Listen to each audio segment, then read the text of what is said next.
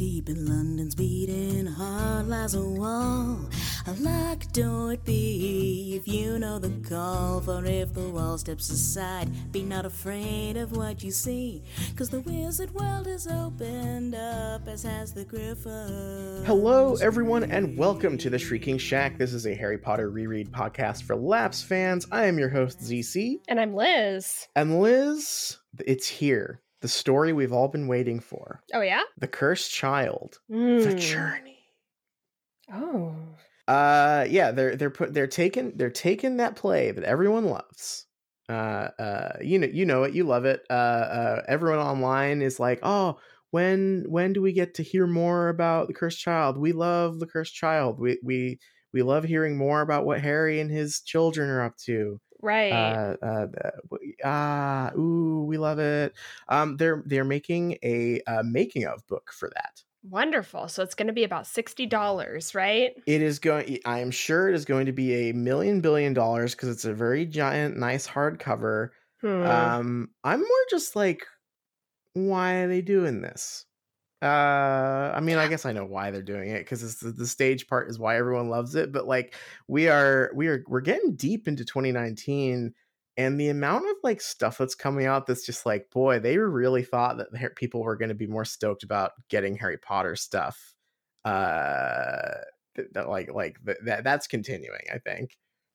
when this sort of thing happens, it really makes me wish there was a better way to kind of gauge like fandom response other than like specifically people on on Reddit because because I Mhm. do I do think that that's a pretty uh like small corner and like a specific audience for Harry Potter that probably isn't very representative of like the entire fandom.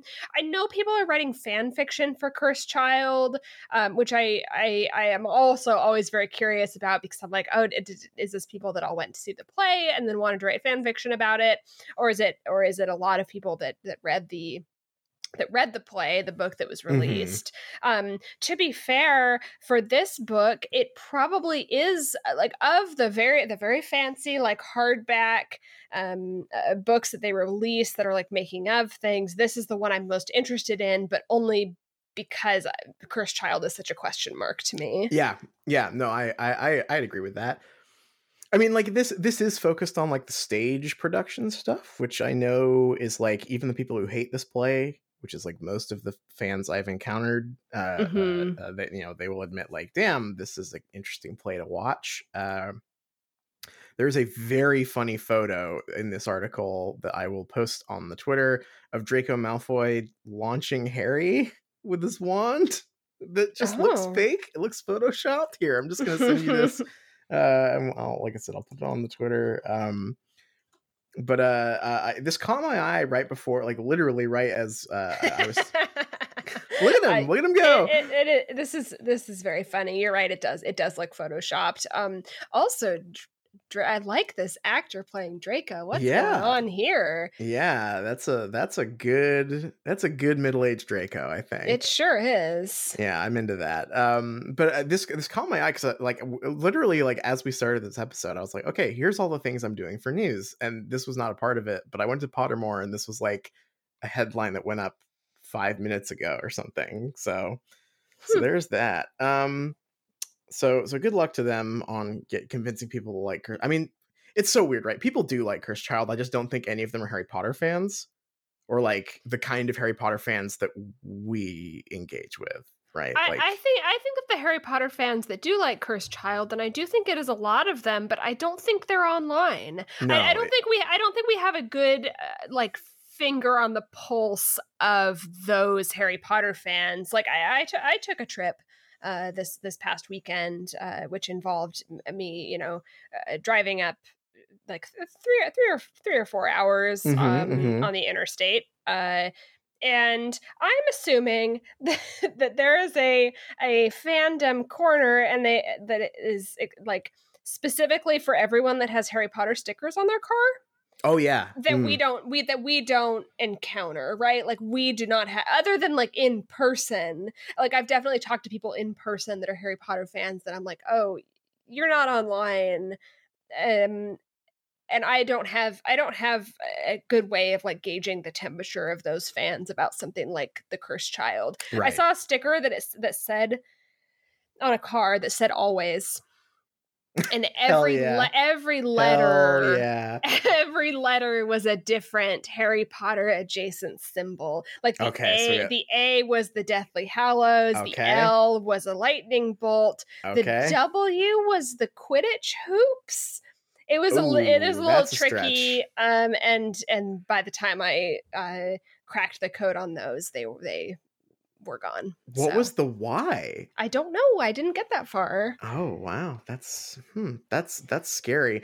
Yeah, I um, I, I like like you know this this play makes a jillion billion dollars every week or whatever, and they're like the reason we're seeing all this cursed child stuff popping up um is because like the the the San Francisco one is is like opening up. Um, Ah, so close yet so far I know it's not for it's us. not This podcast. yeah, not close enough for me to consider uh, a, a, a road trip uh, uh, for us to go and, and make a pilgrimage to the the cursed child, but close enough that I'm like, damn, I wish it was doable. If they Mhm. put one like in Seattle or something, I'd I'd consider it. Like, yeah, I, th- I think I think Seattle, Portland, and and maybe Vancouver, BC would be justifiable. yeah, but even we- then, the tickets are wow. well, well, if we join Wizard World Gold, you know, uh, we that's could- true. I didn't think of that. Uh, maybe Uh, we could and win a little this- contest.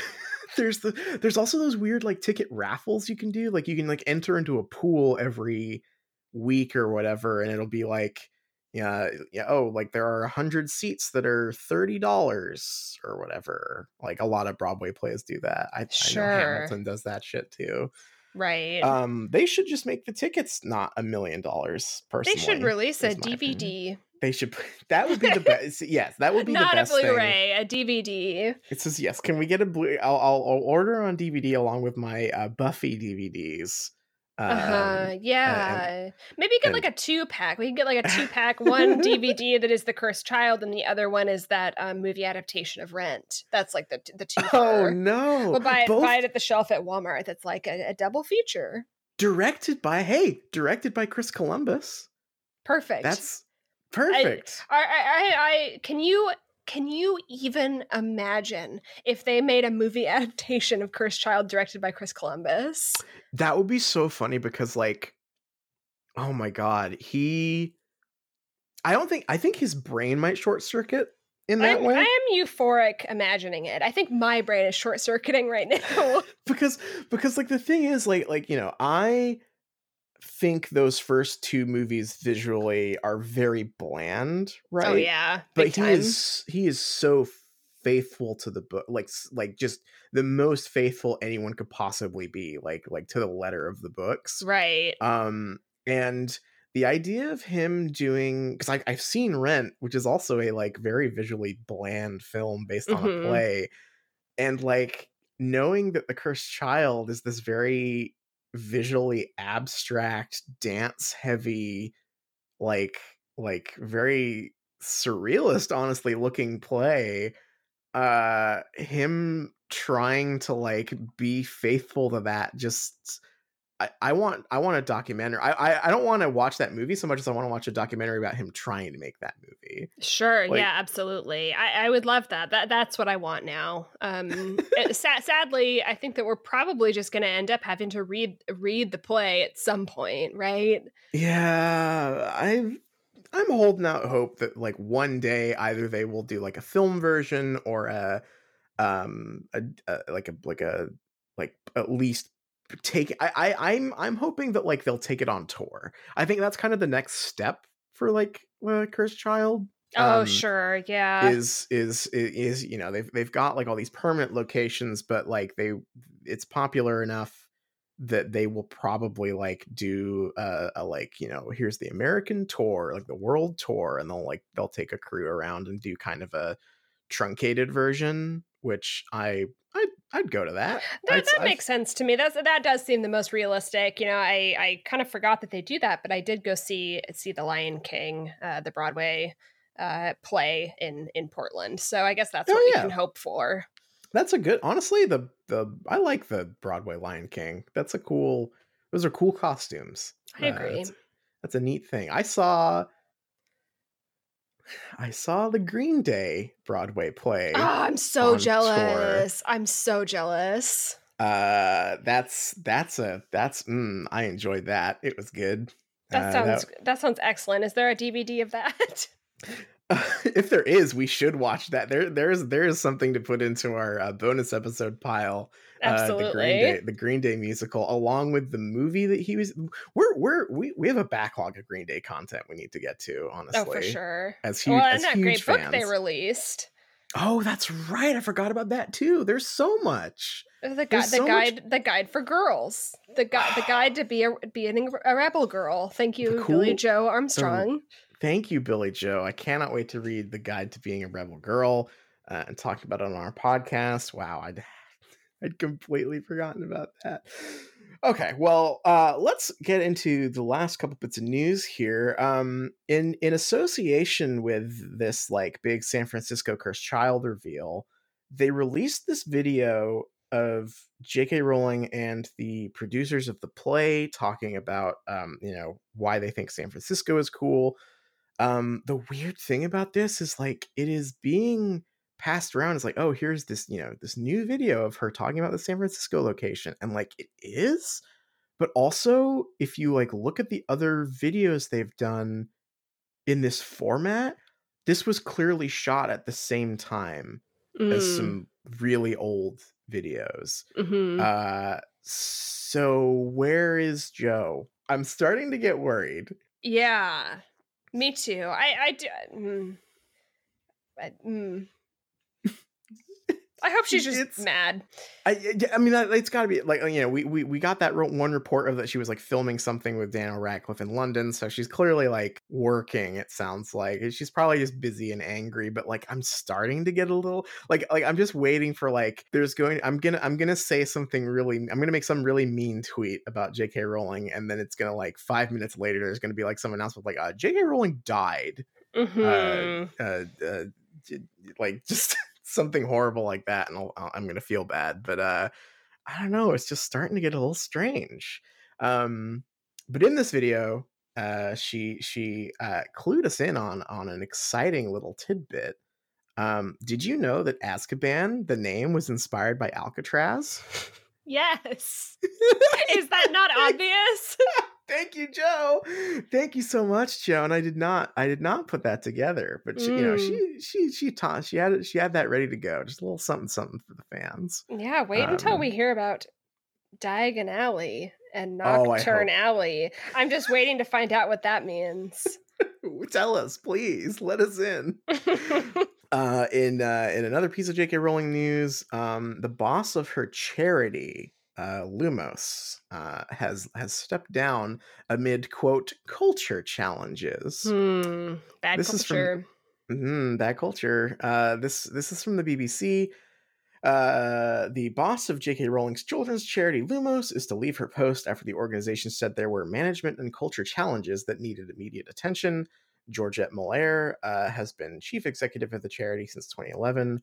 The author set up the foundation in 2005 uh, and donates royalties, some royal donates some royalties to it uh, to help children in orphanages and similar institutions around the world. Um, that's a I feel like that's not really getting like it, it is is it is explicitly like an anti-orphanage uh charity yes. like it it is it is not uh it, it, it is it it has a firm stance uh the charity will now set up independent reviews of its govern- governance and culture uh, according to the Times, some former staff members have complained of a culture of bullying and nepotism.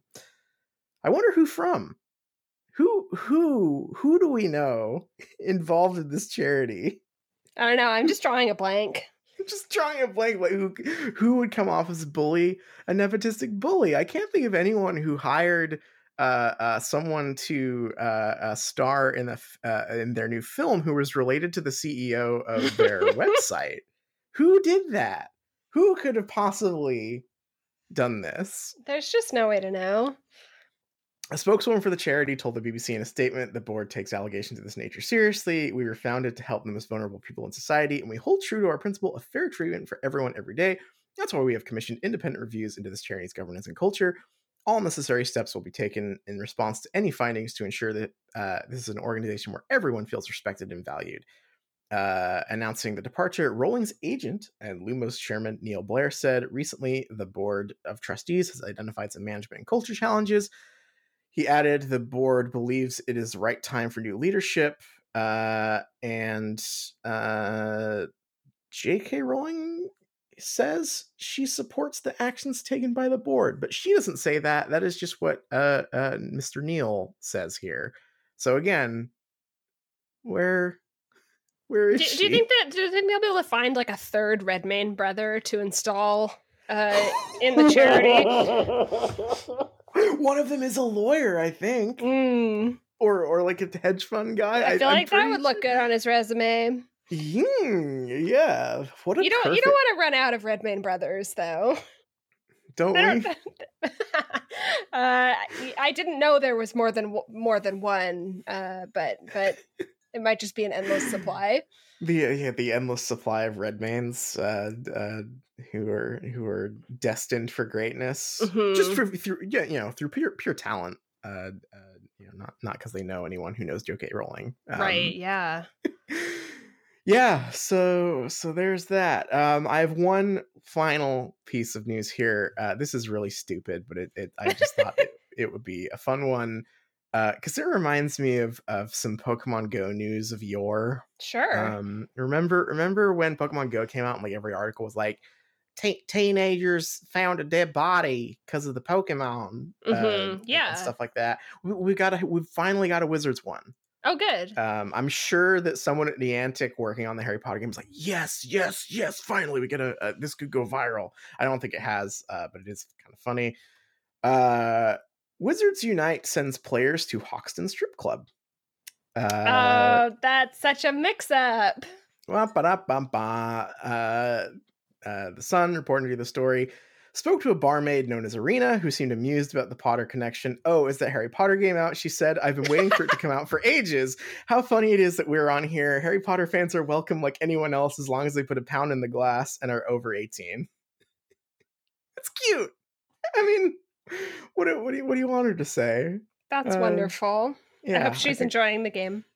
yeah i hope she's having a good time it's a that's a cute little thing but uh i just i i saw this and was like oh i remember i remember when every article was about like someone died playing pokemon go someone saw a, a boob because of pokemon go uh now now we're we're we're, we're almost there with harry potter but i don't think i don't think this one this one stuck Uh, there, there was um, there was a Harry Potter Wizarding Wizards Unite event recently, right? And it was like a lot of Harry getting sucked off by Dementors. yeah the the it was called the brilliant event um Very catchy. uh yeah really good name uh and yes it, they they spawned a bunch of the same uh foundables and confoundables that you uh, know and love into the game but they had like purple goo on them Mm. um so that's really cool uh and uh and and and boy howdy was i excited to get out there and and, and get my steps in and start uh and start collecting harry potter but purple Uh, um, Harry Potter getting sucked off by a Dementor, but covered in purple goo. covered in purple goo. There, yes, people. Uh, uh, uh, thank you to all of the uh, fans who were sending us pictures of that onto the Twitter. Uh, we got some very good screenshots. Um, but yeah, I don't know. It's just they're trying, I guess. But I, I think that um, you know, if if they're worried that like people aren't sticking with this game, I don't. I, I certainly was not ready. Or, or, or was not um, moved to reinstall the game by seeing I could get a purple Harry Potter.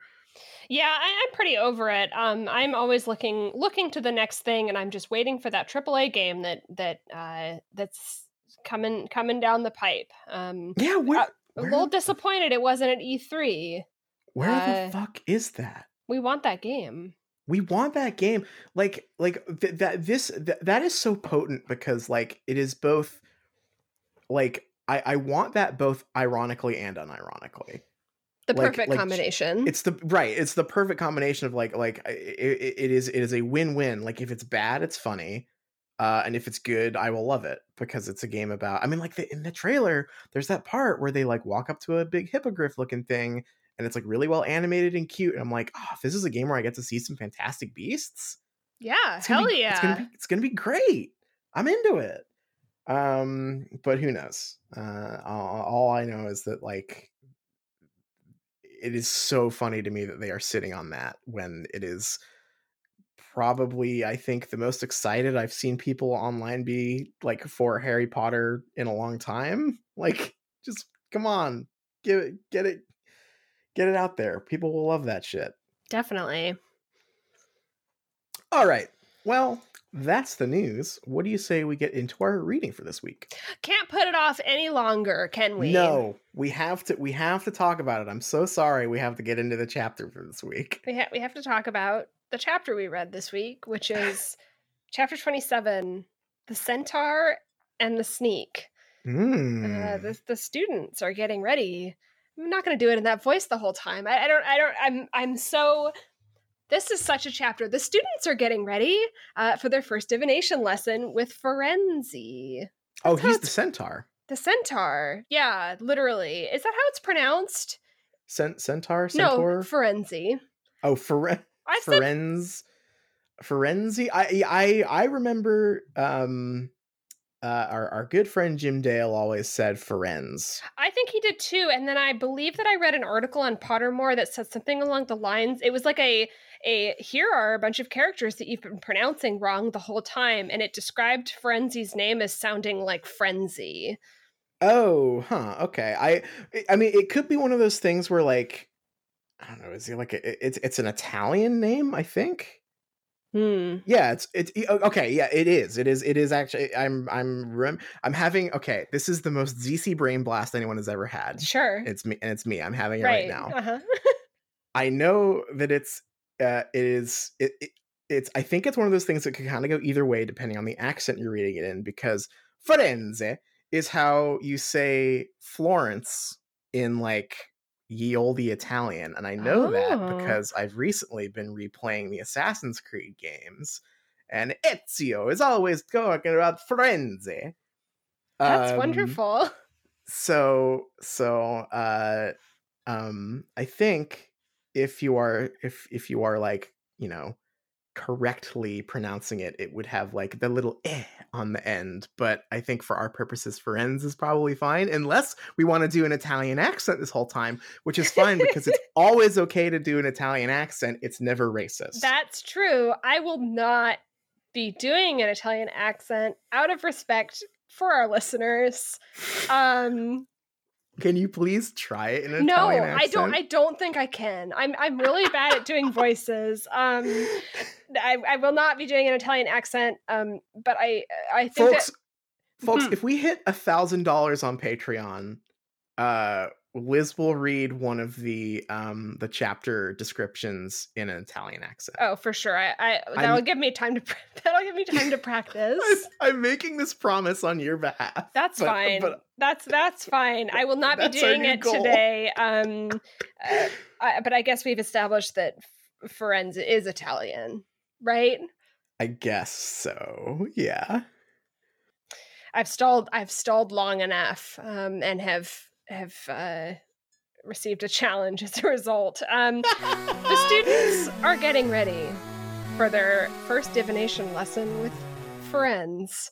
Um, they're they they are kind of chattering about it uh, at breakfast, uh, but it is time, and they go to do his classroom, um, and are, and are a little bit surprised. They're like, "Oh, why is it not being held in the Forbidden Forest?" Um, but they they go into the classroom, and it's been enchanted to to look like they're outdoors in a forest, and and we find some kind of information about about Ferenz. He's been he's been banished from his herd uh, for helping Dumbledore out. They they think that as like a betrayal of their kind.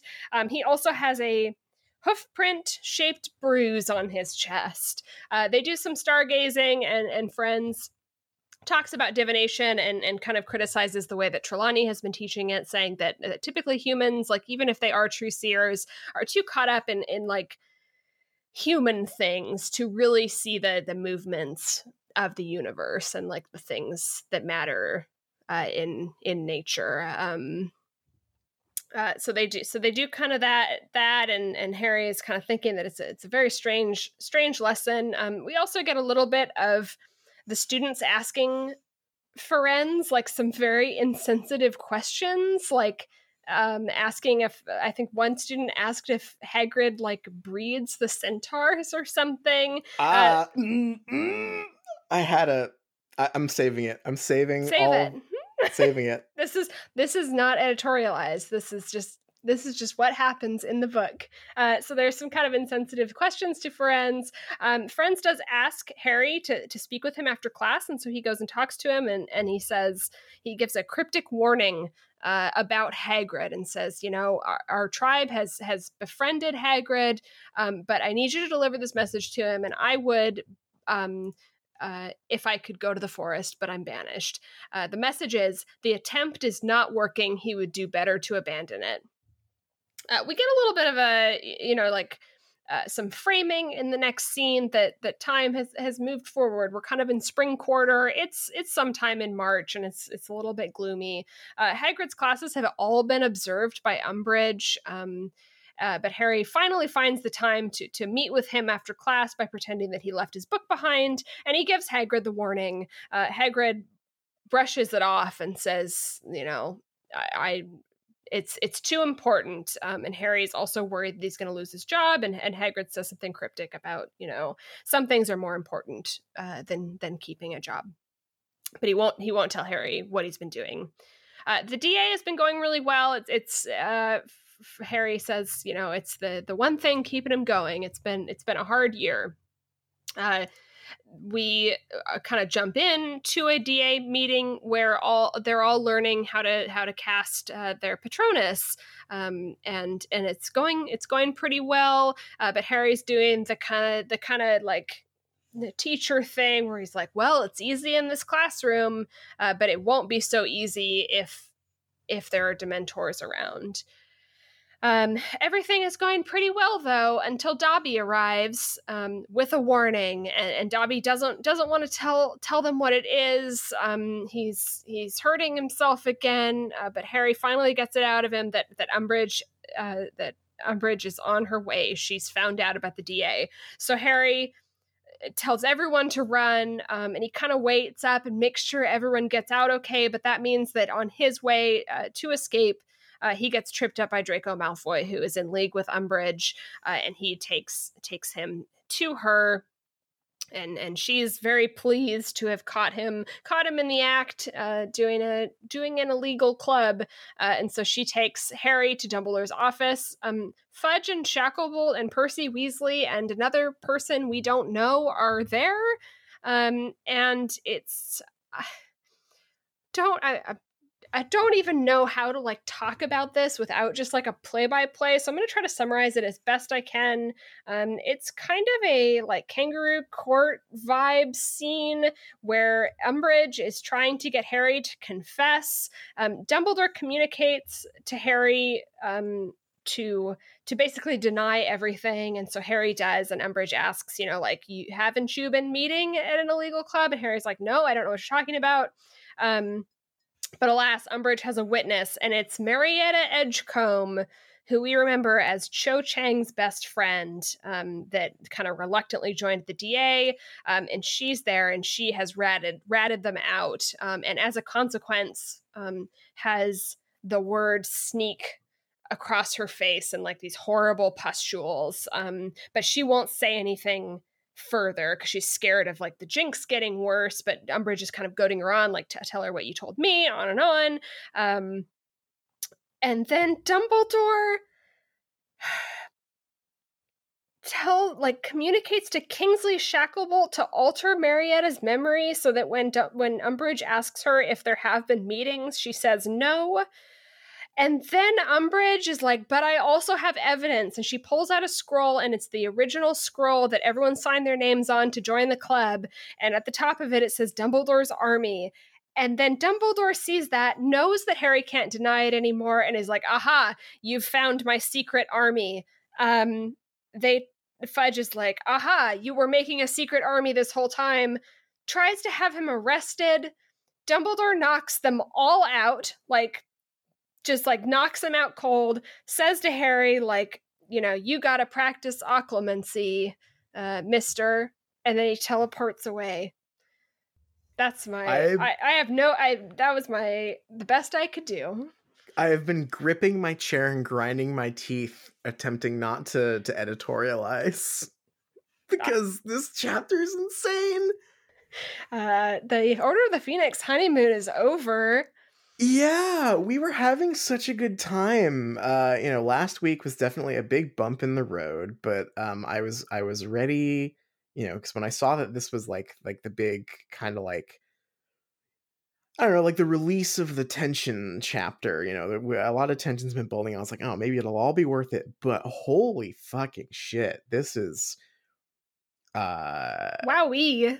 wowie zowie um i think broadly like just before we get kind of into the play by play here um this chapter feels like you know how when we we hit a similar spot in goblet of fire with the um the like Sirius and barty crouch senior uh explanations that went on too long that were like attempts to like tie together all the things that had been going on neatly in one Mhm. scene Sure. this feels like a direct response to like that criticism almost you know like like oh it was too neat you just had a character come in and like pe- put all the pieces together themselves uh you know like ah how do i how do i tie all of these various plot threads together into into one moment without just having a character you know say all of those things uh, are connected. Uh, and I don't know if this is better. I don't know if doing it this way was better. This is this this this weird scene that is constructed at the end of this chapter.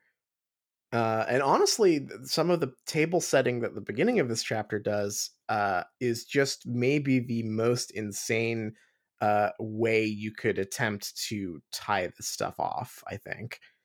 Yeah, we, we've done we've done a lot of goofs. We've got some. We've had some infamous chapters on this podcast. The first, the Mhm. classic, the Norbert chapter, of course. Norbert chapter. Uh, Yeah. the the, the Sirius expl- explaining the entire like everything that has happened in a long monologue chapter. Um, we we had you know a little some some goofs about Moody's plan, Voldemort's plan, and Goblet of Fire. This chapter takes the cake for me as maybe just the most absurd thing I've ever read. Um, I, I did read this twice. The first time I read this chapter, I was I was just like you know, I had a pretty busy, busy weekend. I was, I was like pretty rushed. I was just like making sure that everything, I was like caught up with everything. So I read it a bit later um, than I usually would, and it was like right before bed, and so I was like really tired. And there was a point in this like last scene that the Dumbledore like es- escape scene where I'm just like, am I too tired to read? Like, am I delirious? Am I just not Uh-huh. not like keeping up with what's going on? And then I went back and I and I always read it again to to do my notes and and stuff uh, for the show. Um, and no, it really is just like it really is just like this. No, it it is a bonkers ass chapter. It is um it's kind of a combination of all of our quote unquote favorite uh styles of chapter in this in that is it is a um it is both a character explains everything chapter, Mhm. a Dumbledore spymaster chapter, and a uh, uh clusterfuck farce in one room chapter.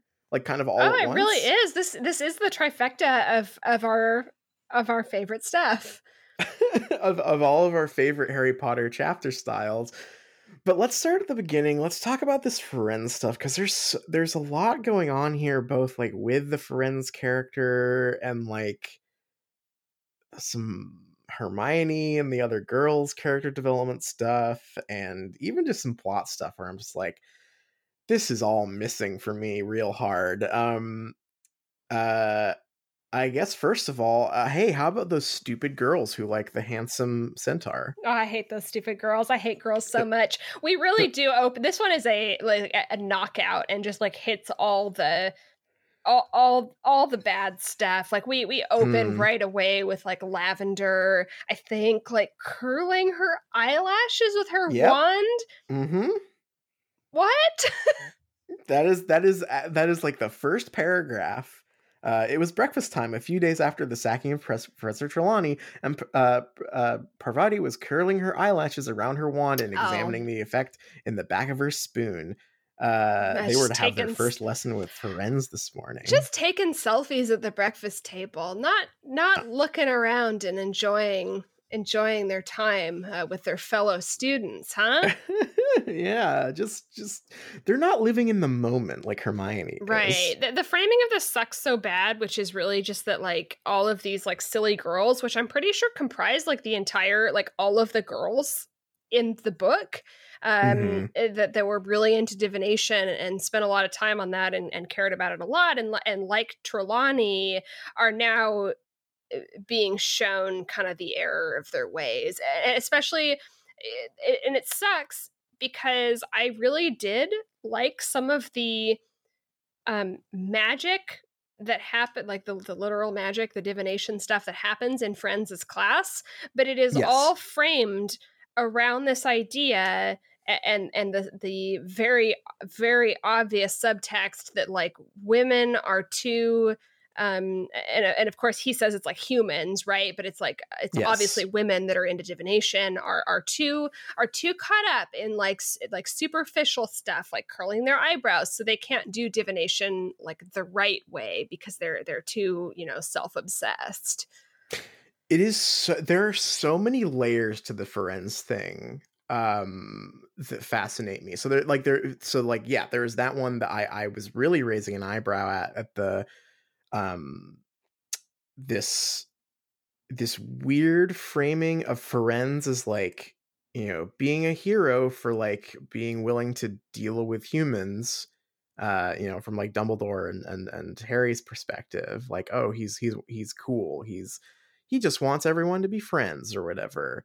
Um and then for him to immediately get into this like oh stupid human divination or whatever which was very odd to me because there is the ghost of an interesting idea here uh that touches on some like interesting like cultural appropriation type stuff that I thought it was going to get into like like oh is this like is, is like divination like centaur's magic and like Trelawney has just like done a really shitty job of teaching it and it's like no because like divination as we know it uh, in harry potter is based like really almost literally in like the classic like medieval european uh and like going like going all the way back to like greek divination stuff mm-hmm. uh whereas the stuff that um uh Firenze has them doing you know, he's got he's got them like burning sage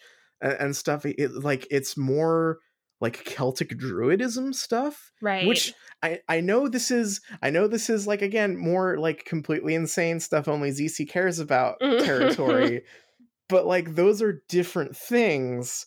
Those are di- tho- those are like completely different cultural approaches to divination. Uh, uh, I mean, like the the obviously you know there's a lot of controversy about it at, you know through various points in history, but like the the European version um, that that that Trelawney taught was often like in parallel to like Christian teaching. Like it was like it was like a Christian folklore type stuff. mm-hmm. Uh, whereas uh, uh, Firenze's stuff is clearly very pagan, um, and like that's kind of an interesting thing that I don't think J.K. Rowling really thought about because there there's other stuff in this chapter that makes me raise my other eyebrow about what being human means to J.K. Rowling uh, because that clearly comes from a very Christian background. So this is all just a fucking I, like I I was nearly I was like like ready to just like throw this book across the room halfway through just because of all this stuff. It was just like it's such a fucking mess of like like wasted potential, really.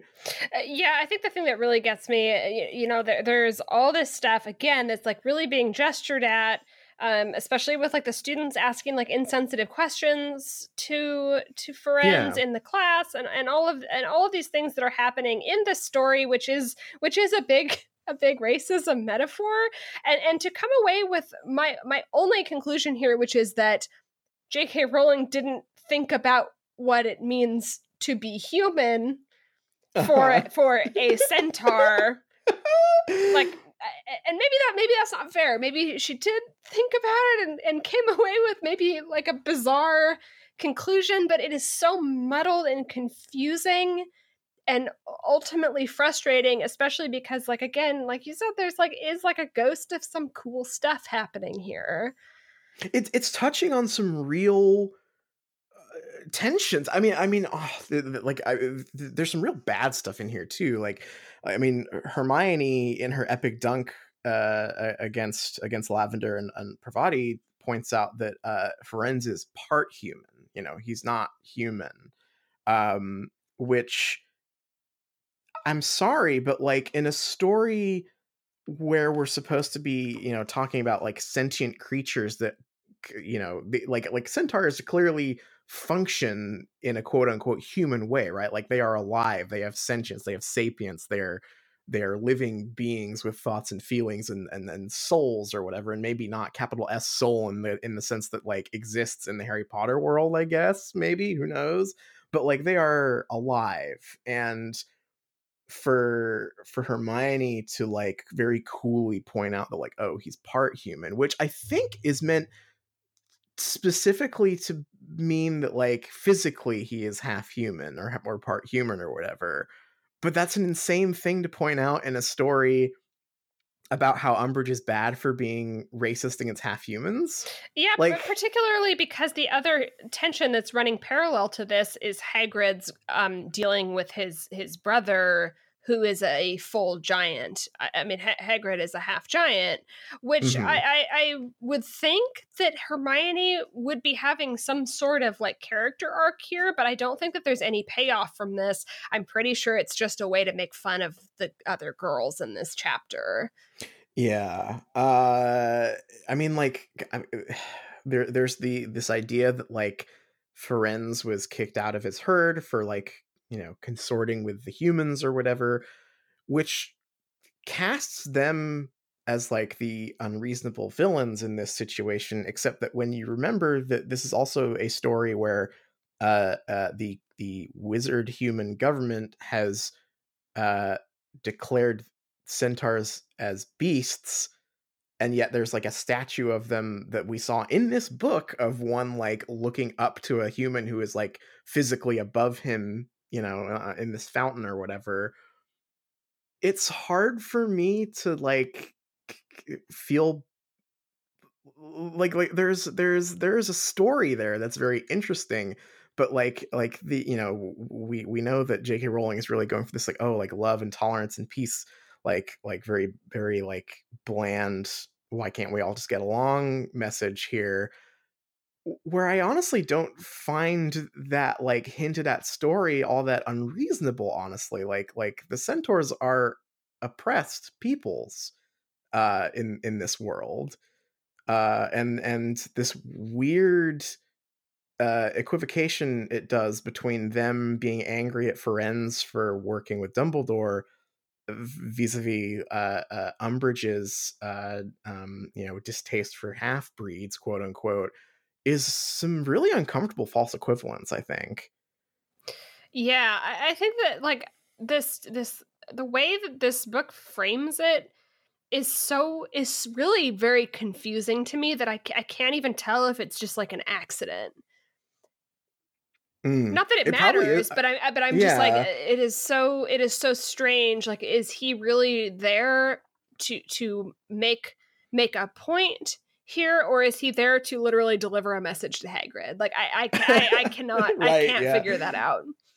Yeah, yeah, it's because because yeah, I I I do and I do you know like I said, there's some stuff I even appreciate about this scene. I love that um you know uh he his lesson to the to the kids in this in this scene is like divination is kind of unknowable and esoteric and like you're never quite sure about anything and it's a big all a big mystery. And i think that's really cool except for the fact that that was what Trelawney was teaching them also. Like like that's not new. That's that's what we were praising about Trelawney in the third book right? It was like oh it's so cool that there's finally this like m- more unknowable mysterious branch of magic in this series where everything is otherwise quite pinned down. Hmm so he's serving the same purpose that Trelawney served, but also there to dunk on women being too into selfies and curling their eyelashes and wanting to fuck a centaur. Um, Right. which, I, yeah, I, I'm I'm wondering if it has because obviously like for as much as this these books like to I don't know have it kind of both ways with Trelawney. Uh, I mean, the prophecy at the end of this book i- is I mean the prophecy is the MacGuffin of this book, right? Like it, it is it is Mhm. the object that we care about in this plot, and I'm wondering if Firenze is here to lend credibility to divination. yeah. Oh, yeah, that's a good point. Yeah, because we do we we we everything hinges on a on a capital P prophecy pretty soon, huh? Yeah, I mean, it doesn't. It, it shouldn't really matter because I, I feel like having Dumbledore say like, "Yes, the prophecy is real," would be enough, uh, since he since he is the character that is there to just like say what is correct. yeah. Ah, it's still just such a mess. I mean, like you know, you're talking about all this, like, like all this stuff kind of being on accident. And I think it is, and I think I think that maybe one of the biggest unfortunate accident accidents in this is is that we know. Do, you- do you remember like the one defining characteristic of Bane? We know um, the centaur who who kicked him out of the herd. It's been a long. It's been a long time. We've been reading these books for seventy two weeks. He well, he's the black centaur. Oh right. Oh yeah, because So- Firenze is Firenze is a Palomino, so he's he's blonde right. and fair and has blue eyes. That's right. He's the white centaur, and and Bane, the unreasonable one, uh, is the black centaur. So that's great. Good job, Joan. Ah, jeez. oh, why? You know, just just just why why can't the centaurs and the humans get along? I mean, the end of this Yeah. book is the centaurs carrying Umbridge off to be question mark. Mm. Hmm. Yeah. Let's let's let's save that for for when that happens because I'm I'm I'm bracing for that one. Um, I have a very very dumb question for you. Mm. This is maybe my dumbest nitpick in this chapter, uh, full of insane stuff. But I I really really have to bring this up. Why I'm gonna I'm, this is and this is this is me going to classic rewriter mode why was the divination lesson not in the room of requirement? Like, because it's like, a secret, right? well, but here's the thing. Uh, uh, so they needed to convert the classroom into a, a like greenhouse for the for the centaur, so he felt more at home, Mhm. right? Um, I guess Dumbledore can do that. He can walk into the classroom and say, "All right, this one is this one's a forest now." Cool, I guess. Except that we already know that there is a room that can be whatever it needs to be. So why didn't they just say, "Oh, it's in this classroom"? Uh, and like you know, everyone's like, "Oh, what is this weird room? I didn't know there was a cool forest room in here." And like Harry is like sweating bullets because he's like, "Uh oh, oh shit, oh fuck." That would be some interesting tension, wouldn't it? Right. Like like we we we we have a room that can be turned into whatever you need and the centaur needs a different room. Couldn't this have I don't know. This is just me like wanting there to be more tension and like interplay in these books, but like this just seems like a fairly obvious one to me. Well, you see, J.K. Rowling may have not accounted for um, the politics of what's happening in this world, but she did account for centaurs not being able to walk upstairs. or ladders, which is an image that I really really liked honestly. That was that was a joke I did appreciate. Was like how do you think he's going to get up the fucking ladder? I'm curious Um, what it looks like when you get kicked by a horse.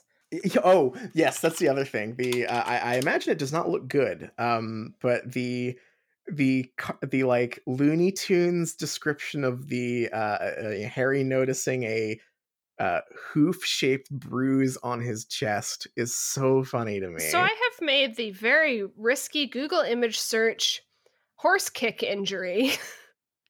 which Oh, let I'm me tell you, Yikes. ouch. Um, Yeah. but of the like bruises that I Mm. see, it is it is not what I would describe as a Looney Tunes of shaped bruise. right. I would imagine it's just like a, a big fucking bruise, right? Like That- not a yeah that appears to be appears to be the case i guess if you're really like i, I guess there's one that kind of just looks like a horseshoe but but i'm i'm i really enjoy this um like harry sleuthing this one out and be like oh that looks like when you get kicked by a horse has harry ever been Bane- horseback ah, riding Bane- Harry is really into uh, what's dr- dressage, dressage, or whatever it's called. He's really into that. the Dursleys took him. Yeah, I, uh, I, I, I, uh, we'll we'll get to it once we get into the the, the meat of this chapter's insanity. Um, but I'm fairly sure that like him, uh, Firenze in this comical horse injury is meant to be a parallel to Marietta Edgecombe and her uh her scarlet letter as it were um why? uh, it doesn't make sense. Uh, it doesn't say it doesn't- anything.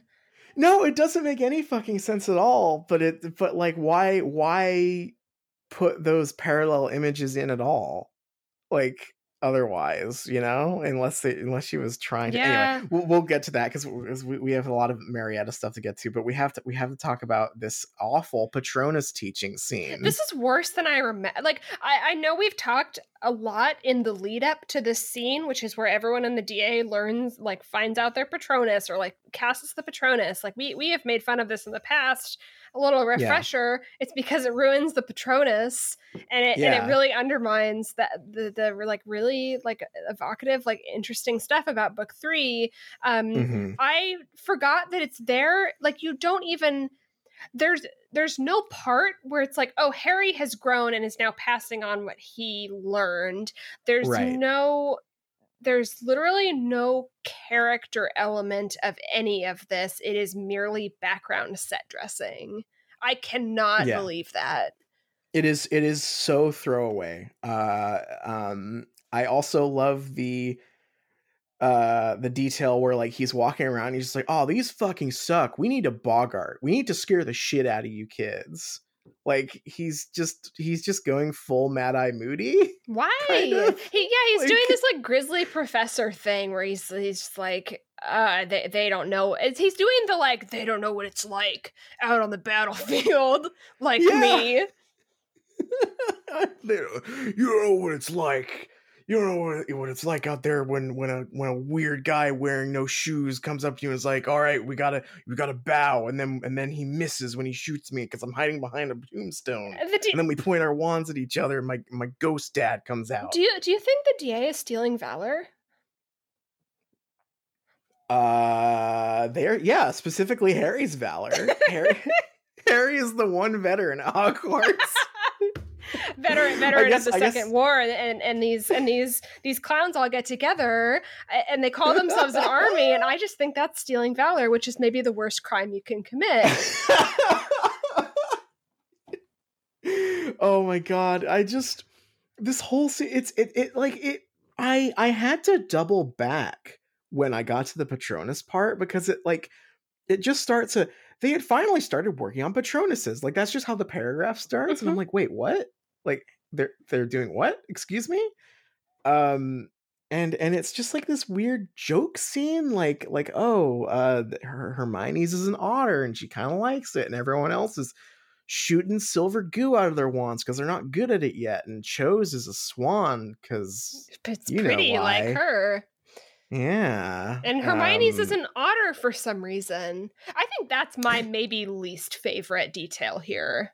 yeah what can we can we suss out why her patronus is an otter do we know is there any does she has she ever mentioned otters before What what does that represent for her? What does What that tell what does that tell us about her character? i mean otters are cool I, like- sure, I love don't get me wrong. otters. Otters are adorable uh but like what's the de- here hold on let's gonna i'm gonna get to the bottom of this why is hold on wait let's, let's hey siri hey siri why is hermione's patronus an otter Okay, I found this on the web for why is Hermione's Patronus an otter. Check it out. Check it out. Uh, J.K. Rowling reveals details Oh, about Hermione's perfect. otter Patronus. Perfect. Perfect. Straight from the source. J.K. Rowling's Twitter feed might just be the best thing to happen to Harry Potter fans since, well, ever. That's what we're always the author saying. is constantly that's what we're always saying and i wish she would come back uh, the author is constantly dropping new information about the beloved beloved wizarding series including new details about harry potter's kids and how to pronounce voldemort properly pro tip don't pronounce okay i'm going i'm ascending this is from business insider seeing business insider say pro tip like like the fucking game uh game what what what do you what even what game magazine was it GamePro? Yeah it was GamePro the pro tip meme came from. Mm. like the fucking that's so weird. Okay on wednesday rowling tweeted a seemingly non-potter related tweet about a sea otter at the Shedd aquarium in chicago named luna. According to the tweet sea otters are rowling's favorite animals. Oh so that's probably why huh? uh uh so to the average person this just might seem like a tweet about an adorable sea otter but to a potter fan rowling's tweet actually contains an interesting detail about hermione granger and her patronus. In case you aren't familiar with patronuses wizards use the patronus charm to ward off soul-sucking dementors. Each wizard's patronus takes the shape of a different animal and often reflect a character's personality. For example harry's is a stag and professor snape's is a doe. Uh uh, duh, duh, duh. So tell me, does tell me why? Does the uh, does that silver Patronus look familiar? It should. Hermione's Patronus is an otter, which means Rowling based Hermione's Patronus on her favorite animal. Okay, so that's all. That's the only reason that that, that Hermione is is Like I uh, said, J.K. her her Patronus being an otter does not tell us anything about Hermione as a character. No, and it it doesn't, and it like it pisses me off too, because like this is the this this is like such a clear cut example of like why the Patronus stuff sucks so bad is because like Harry Harry's Patronus is not a is not a stag because he likes deer, right? Like that's that's not that's not how it works. That's not the point. It's a very uh, powerful symbol specifically to that character. An otter, I guess. What what what emotional attachment could could Hermione? Let's let's theorize. What what what happened in Hermione's Hermione's childhood that made her her her think of an otter in her uh her happiest moments. Her parents took her to the zoo and she really liked the otters there. she fell she fell into the into the otter enclosure. Mm-hmm. uh and she oh or or she um oh i know what it was uh she found out the otters are really smart animals because like when you give them like a puzzle they can they can put the puzzle together Oh, sure. Yeah. and she's like that's me i'm not like those other animals who are stupid Right, right. Or maybe she like learned about how they carry a rock around to like smash like clams and stuff open on their on their bellies, and she's like, you know, I could Yeah. smash Rita Skeeter with a rock. oh my god I think I've got it. I think I think that's you probably got it. it. You've you've cracked the code. Mhm. That's that's why. this is a very stupid Not- scene. Dumb dumbass scene, but then uh, then Dobby runs in. We got we got some we got a little bit of Dobby. Okay, but I've got an issue. I've got an issue with everything in this It's bad. chapter. Why? I thought Dobby was a free elf. Yeah, Dobby's a free elf. He doesn't have to hurt himself anymore. What's the deal with He's that? acting in the same way that he did in like book two, where he's like has to tell something, but he like can't. He can't bring himself to do it, and he has to like you like like kind of like like mouth stuff at Harry, but then like he like tries and he's like hitting himself. Um, why? Is that just a Dobby? I thought the whole I thought the whole point was that he was free, so he didn't have to do that stuff. He just Yeah, he, he just he's free and he has a job. I thought that was yeah, it. Yeah, he's an employee. that was the whole point Yeah. of Dobby. yeah. I'm I'm very against what they've done to Dobby's character here. Although I do think I will say it, it- bad scene. I do think it's kind of cute that he when he tries to smash his head into the wall, it doesn't do anything because he's wearing eight hats. I think that's kind of cute. It it is Like, that's a- That's a funny detail, and I wish that we had seen him wearing eight hats in the movie. yeah, me too. Um, so so that's uh, a bummer, but yes, you're right. It is a cute image. Uh, they're the two worst lines in the world in this Oh, scene. good. Did you, oh, good. uh, Just I read them, read them to me. I can't wait. Is she coming? Harry asked quietly. Dobby let out a howl. Yes, Harry Potter. Yes. Ah. Thank you, Dobby. Just Thanks, Dobby, thanks, for the update. uh, uh this whole thing is psycho. Harry Harry barks some orders at at everyone to run. What is this character that he is? This entire time between like the like you don't know what it's like out on the battlefield and then and then his just like giving orders to Dobby. It's like Dobby, that's an order. I don't know this like grizzled Rambo Harry Potter. I don't like it. It sucks so bad. Uh what did you think of uh Draco uh shouting the move he was doing like a Dragon Ball character when he tripped Harry Potter? I appreciate that. Thought it was cute. It's just he, he tripping I- tripping I- spell. ah, you have fallen for my tripping spell this time, Harry Potter. The, I, I will say there is one part of this chapter I do like. If I have to pick one thing, it is the image uh, of where where is it? Uh, where's this? Here we go. Uh, he rolled over onto his back and saw Malfoy concealed in a niche behind an ugly dragon shaped vase. Just like the idea of like the top of Draco Malfoy's head peeking out over a really big po- like pot, like that is a very funny, uh, very funny picture. But uh, this this whole thing, shall we we we've been dancing around it. We have to get into it. The Umbridge catches him and takes him to Dumbledore, and, and then and then all all hell breaks loose. Um, I've never played a Phoenix Wright game before. Have you? uh yeah, I love I love Phoenix. this Wright, is actually. this I'm scene is how what I imagine those games are like. Can you tell me how accurate that is? that is not far off, honestly. Really, really kind of not far off at all. Uh yeah, no, the the this this bizarre back and forth that happens here. Did I miss a detail is- about why Fudge is there? I must have. There's so much happening. I I assume the implication is that like Umbridge has had this sting planned oh, okay. and is and like and like is like hey hey uh uh Cornelius Fudge you're going to want to be here for this but that doesn't really explain why he's in cuz like what what what were him and Dumbledore talking about while Umbridge was going to find the kids like was he just standing Just there like, so how are you doing like what's what's up i'm just here here on uh, on on official ministry uh, uh sting operation business just just conducting a sting operation in the school uh, for in children. your office Uh, just Yeah. having a very normal time. Um, this actually, I, I'd like to rewind just a touch because um, the Draco stuff really reminds me of a story from my real life. And oh. I know, fun. Um, my seventh grade social honors social studies teacher um was is probably like maybe one of the worst teachers I've ever had. And it wasn't Ew. until this moment that I realized like, oh, this is like my Umbridge story.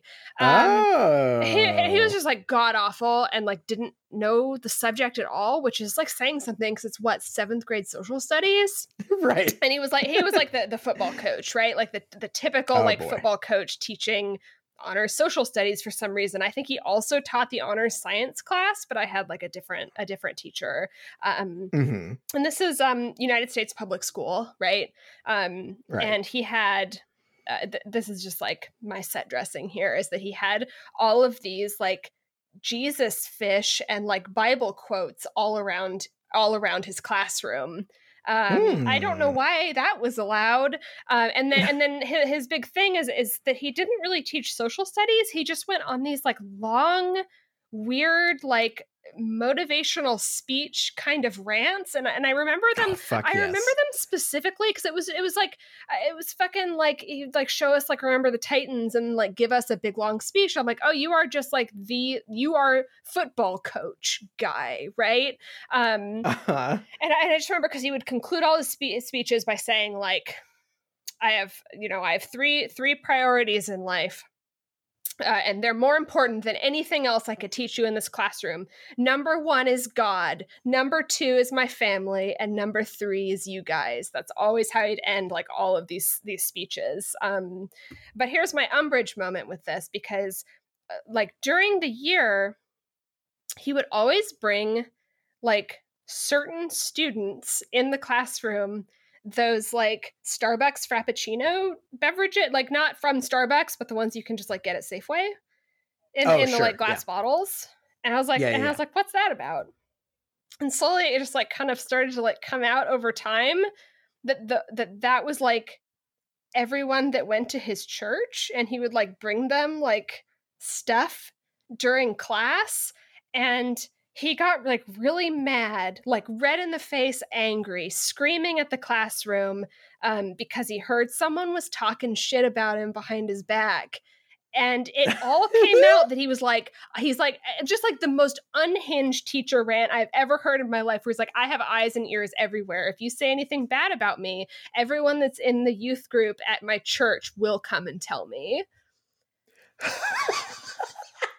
Holy fucking shit! I mean, it was it was it, it was really something, and, and it and, Oh it, and it really and it really just kind of like snowballed from there. Like that that group of of of kids that went to this guy's church would all go and like hang out with him in his classroom after school and like gossip about the other students to him. That is psycho. Oh yeah. Oh my god. oh yeah. I'm, I'm like looking back on it uh, now, and I'm like, that was that was nuts. Um, but that, That but that's is- that's my Umbridge teacher because I'm because I'm like, oh, it's like Umbridge is like weird student, yeah, like because I think that Draco ends up being part of like that squad, right? Yeah, absolutely. Draco Draco is getting uh, uh, chocolate frappuccinos uh, uh, uh, after class for for being part of Umbridge's little gang. Oh my god, that is I, I was gonna, I was Holy gonna I was gonna do like a like a like say his name fuck you on the show, but the name is like really like you'd be able to find him immediately, so I'm not gonna do that. Oh, but okay. uh, okay. hey, social studies teacher, fuck you. Yeah, fuck that guy. We have a podcast now. Your student has a podcast where we get to gossip about you. Ah, that's that is the the most epic own of all time.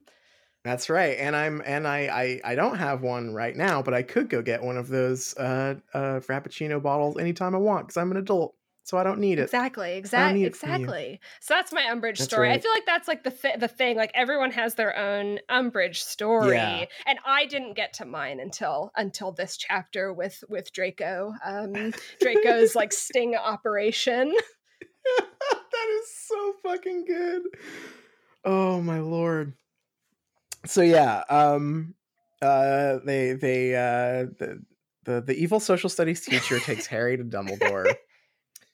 And uh and and so then the this the, Dumbledore's epic spy master plan can truly unfold. So let's walk through just like the skeleton of like how the conversation goes first. I don't even know if I can. So uh Harry is asked by Cornelius Fudge, "Do you know why you're here?"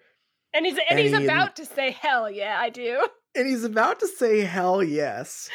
But then he notices that Dumbledore is like not looking at him but kind of making a face. Mm. so he he kind of like pivots away from he like half says yes and then he says no then he just keeps on saying no over and over again every time they ask him a question so umbridge brings out marietta edgecombe who is like the the witness the, her star witness um but then harry hears a whooshing sound and marietta edgecombe can't respond to anything whenever Umbridge asks her what's what's what the deal is.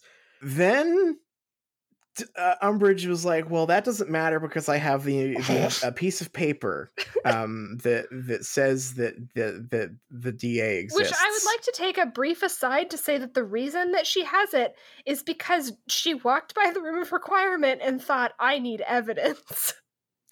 which that brings oh, ooh, i'm gonna have to i'm going off about what does the room of requirement do at once once i'm done walking through this so then uh uh harry is like well fuck you have the paper i guess i guess you're right to which dumbledore says ah but it says Dumbledore's army, not Harry Potter's army. And then Fudge is super excited to arrest Dumbledore, and then Dumbledore poofs away. So, like, this and and that's not even touching i mean I, will get into the other stuff. That's just like the broad like description of what's going on here. The details of this are even crazier.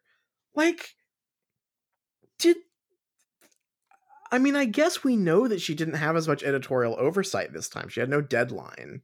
Uh, was this the was was this the best you could do on no deadline jk like i'm sorry but what the fuck I don't even know what to say.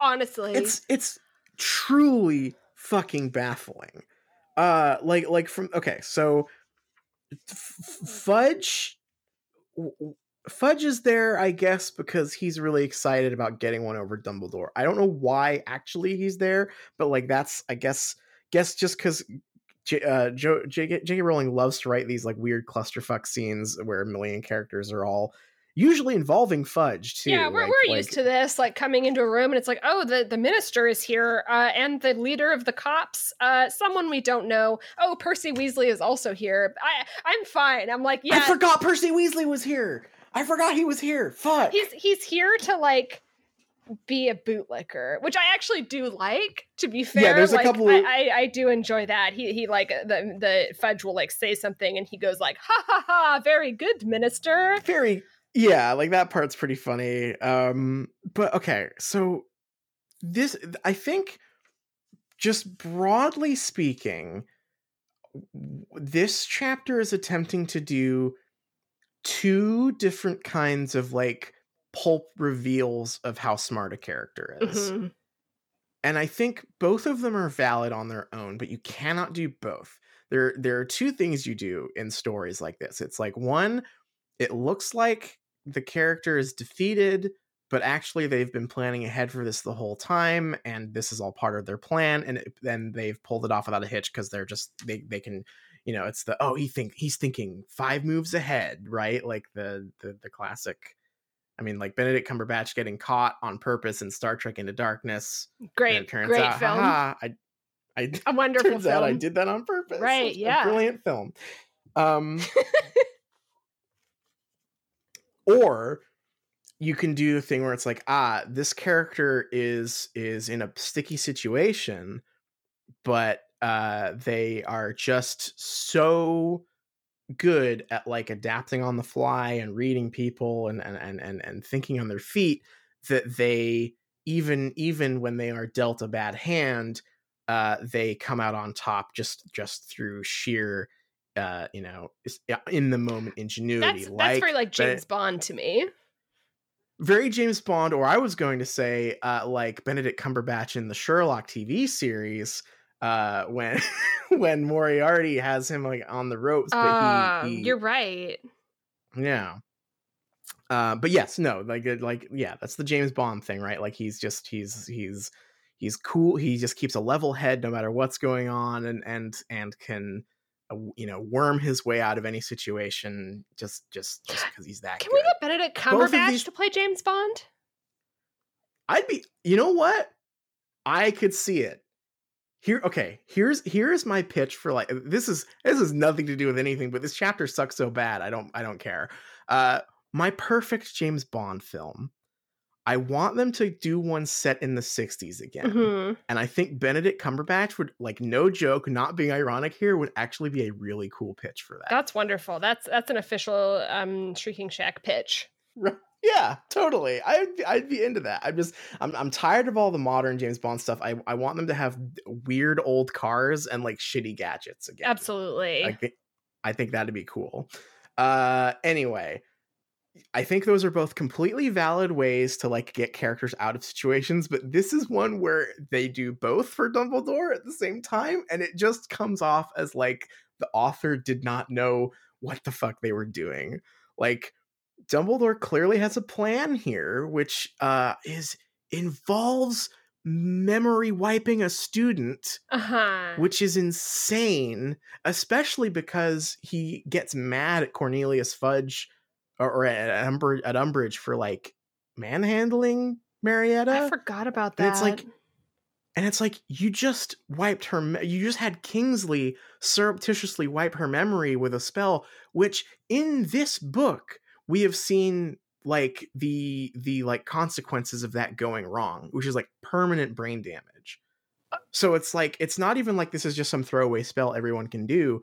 Like Dumbledore told his underling to risk like completely obliterating a child's brain to protect his stupid little uh uh, uh resistance movement well, and- well, yeah. I mean, like Voldemort just got like ten Dementors, and so Dumbledore's like, you know, I could really use these 10, 10 other guys to e, to enter into my army. so we could yeah we could just like make a kid brain dead why but not yeah, but yeah, that, Um, that sucks so much, especially because like I, I do think that like that's a th- there is definitely like a character that you can do that's like very cool and can be fun in fiction that they're like willing to to, like kind of do do whatever like an like an at all Yeah. costs kind of character and i feel like it really wants Uh-huh. to do that with with dumbledore here like like to make him be that like cool james bond guy but this the the the, the moral compass of this is already pretty well established like we we it's pretty well established that like taking someone's free will away to testify uh, like in this context is like evil so it really Yeah. just frames dumbledore as evil because that is the like moral core of what's happening in these books right it all kind of hinges on that I mean, you you pointed this out in our conversation about this uh, uh, last time. Textually, one of the three unforgivable curses is taking away someone's free will.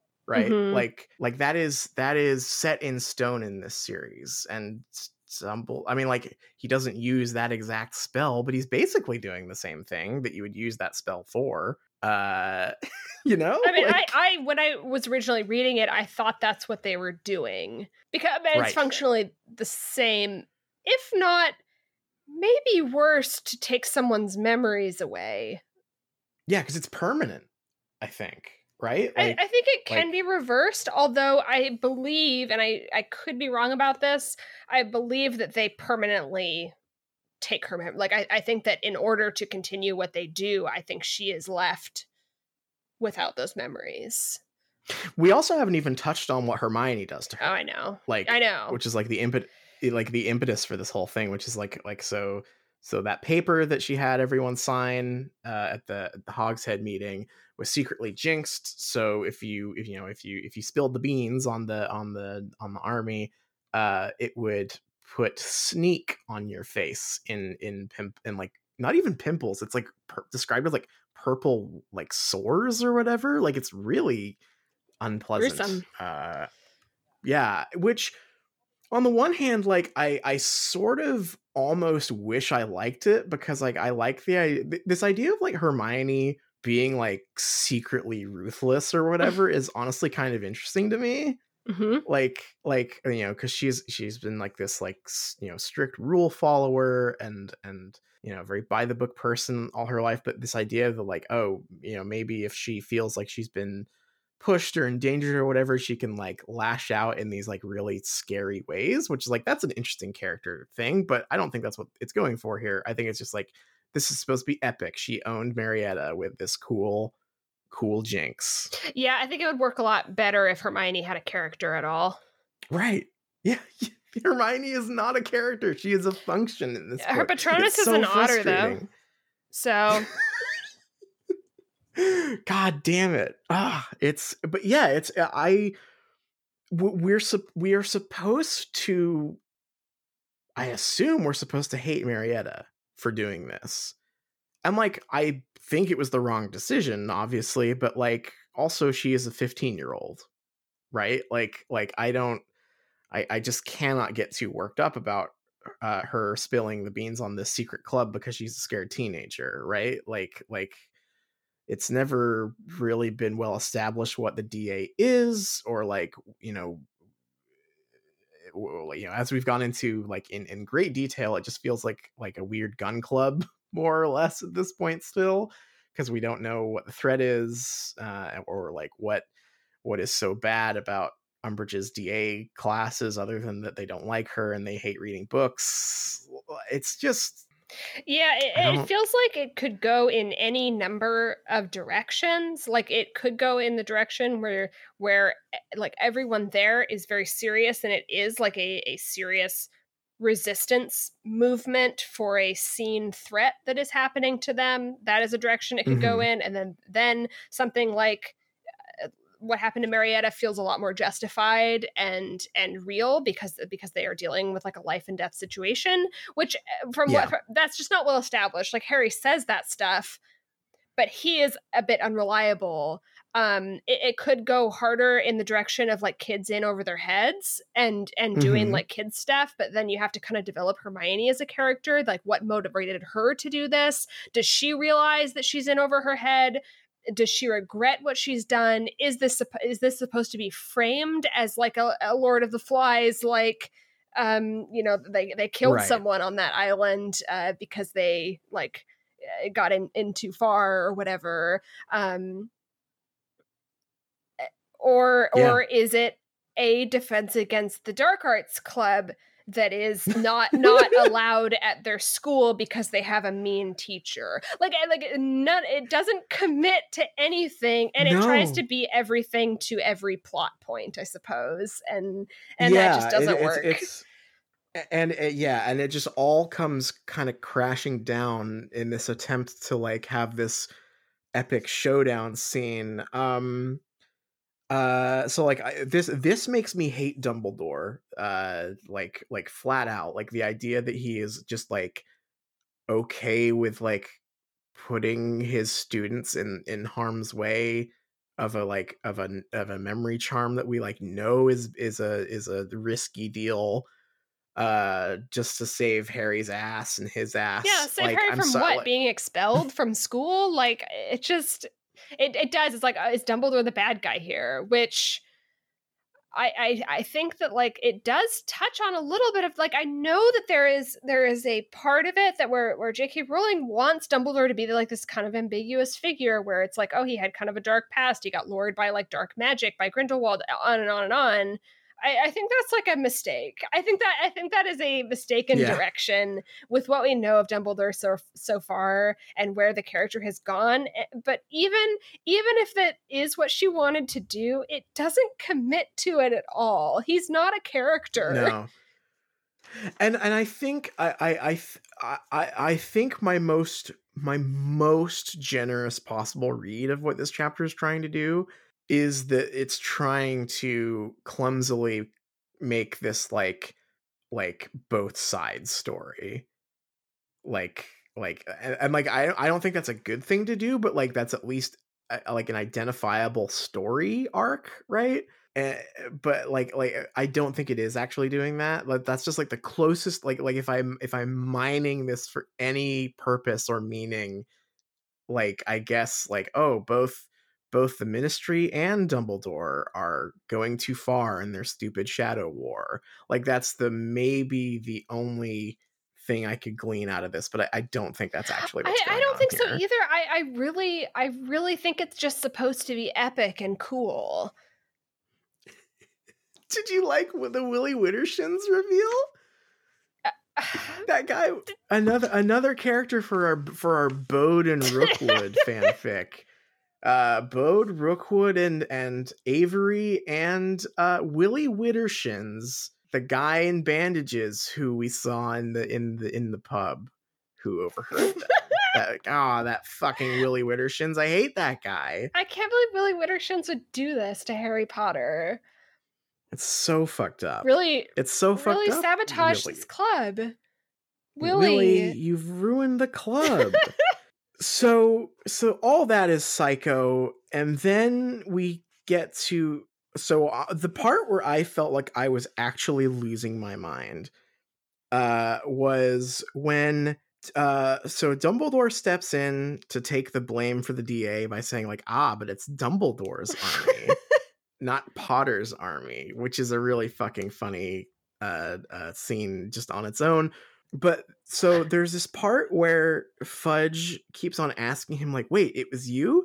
And Dumbledore keeps responding, that's right, which has been I don't eh, like like just responding that's right to everything has been like a, uh, kind of a thing online recently. Like that's I, I I sure love to respond to every question with that's, that's right. right.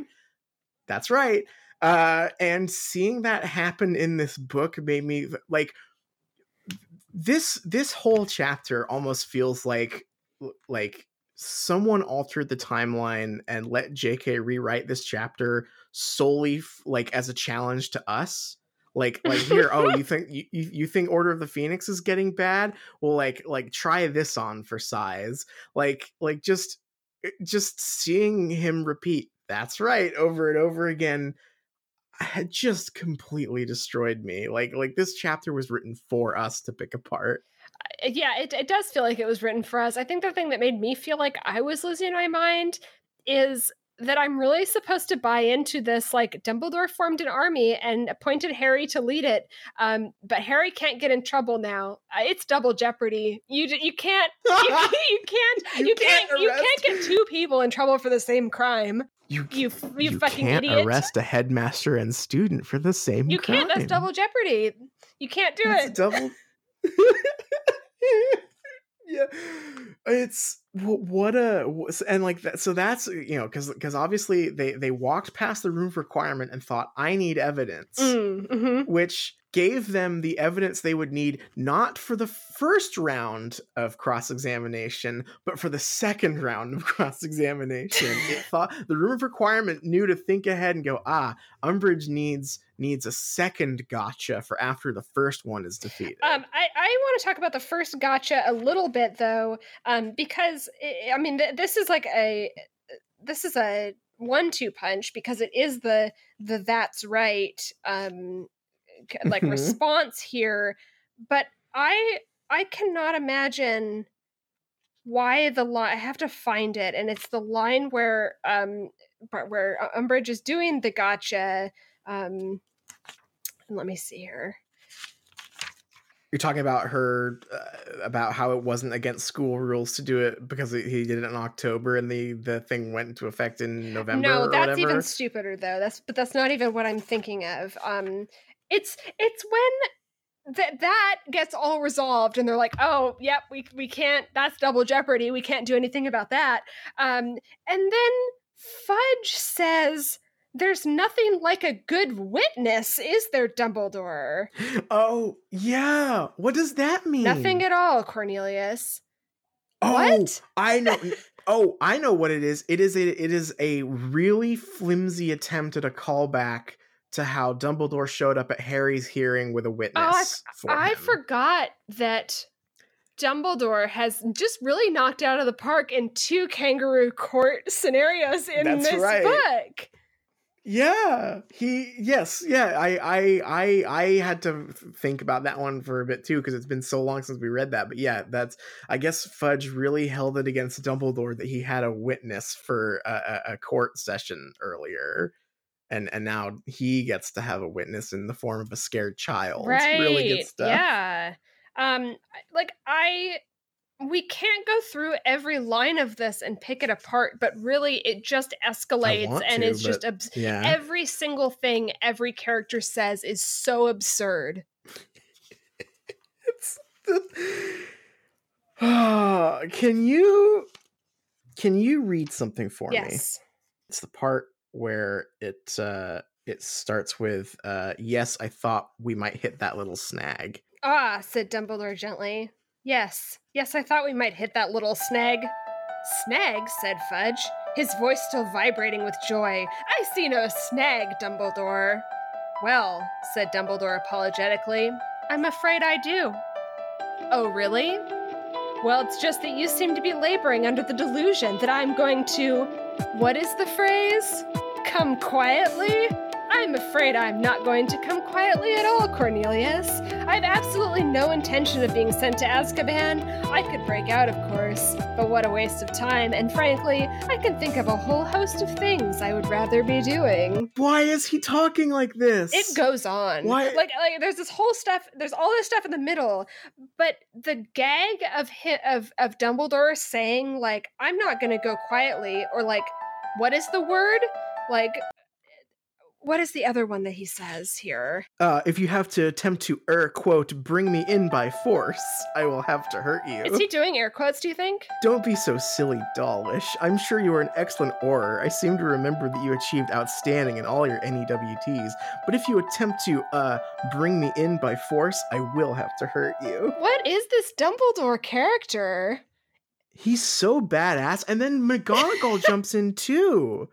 She's like, "Oh, I, I, he won't be alone. I'll also be shooting my wand gun at you if you try to take him in." There was a there was a point at, like when Dumbledore is, is going through all of this where he's like, "Oh, like you thought I was going to get arrested. I'm definitely not." And I thought even though I knew it wasn't going to be the case because I've read these books before, but it was the exact lead up for Fudge to realize he has no friends in the room, especially with Dumbledore talking to um I've already forgotten his name. My favorite character, other than Sturgis Podmore, um, Willy Widder Wi- Widdershins. Willy Widdershins. Um, I thought it was going to be like that gotcha moment where Fudge says like you're under arrest and finds out that Shacklebolt, Willy Widdershins, McGonagall, he has no friends in the room, and and that was going to be the moment where it's like tensions are out in the open, right? Like like it had been it had been a shadow war, but now it is Order of the Phoenix versus the Ministry, yeah, and yeah. That yeah, it, it's almost building to an interesting conclusion. And instead, Like- Dumbledore just knocks everyone the fuck out. he know okay the mechanics i i i can't remember enough about the film to know if this is actually in the movie but like i want i i so badly want to see this like what does he do he he i guess he does a a, a big bonk spell Energy on everyone's blast. heads he does he does a big AoE. Dumbledore stands up and does an AoE attack. Uh he does he does an AoE stun. Uh he uses his ult and then he he uh he like he's like, "Oh, sorry, I had to knock out Kingsley too, otherwise it would look suspicious." Uh, and then I gotta grab my bird and teleport away. Which did we know Fawkes could teleport? I feel like we've talked about this before. Like this was a power we recently learned, and now it's back. Because it sure seems like that would have been helpful in Chamber of Secrets when he he came down to rescue oh, Harry. he could have teleported Harry and Ginny away. Yeah, instead of instead of waiting around and fighting a basilisk and then flying them out physically. Maybe, maybe only, maybe he can only teleport Dumbledore. You have to have like a like a, a high support rating for that. You can't. I guess, I guess that's the that question. any Is I, I don't know if Dumbledore, if if Fawkes is teleporting Dumbledore, or if Dumbledore is teleporting the both of them. Well, c- that's a good point. Except I, I my my assumption here is that the implication is that like you can't apparate in Hogwarts, but it there's no rule against a a phoenix. kind of, yeah, kind uh, of like house elves can teleport around Hogwarts. Right. Exactly. That's kind of what, what I assume is the implication here, but I could I could be maybe maybe uh, Dumbledore is allowed to apparate. He, he you know he he's the headmaster. Well, he's very uh, powerful and I- very badass. Also, He's very powerful and badass, and he's not going to come quietly. He's he's going to come loudly. In fact, if if uh, Cornelius pushes him. Um, wait, I didn't. I didn't. Mhm. okay. All right. I was talking about how he teleports with a big Mm, cracking right, sound. uh-huh. That, that okay. Well, there's there's a good image for everybody listening. oh, then what was okay? Last thing. What's with what's with this part at the very end where uh McGonagall's like, "Where will you go, Grimmauld Place?"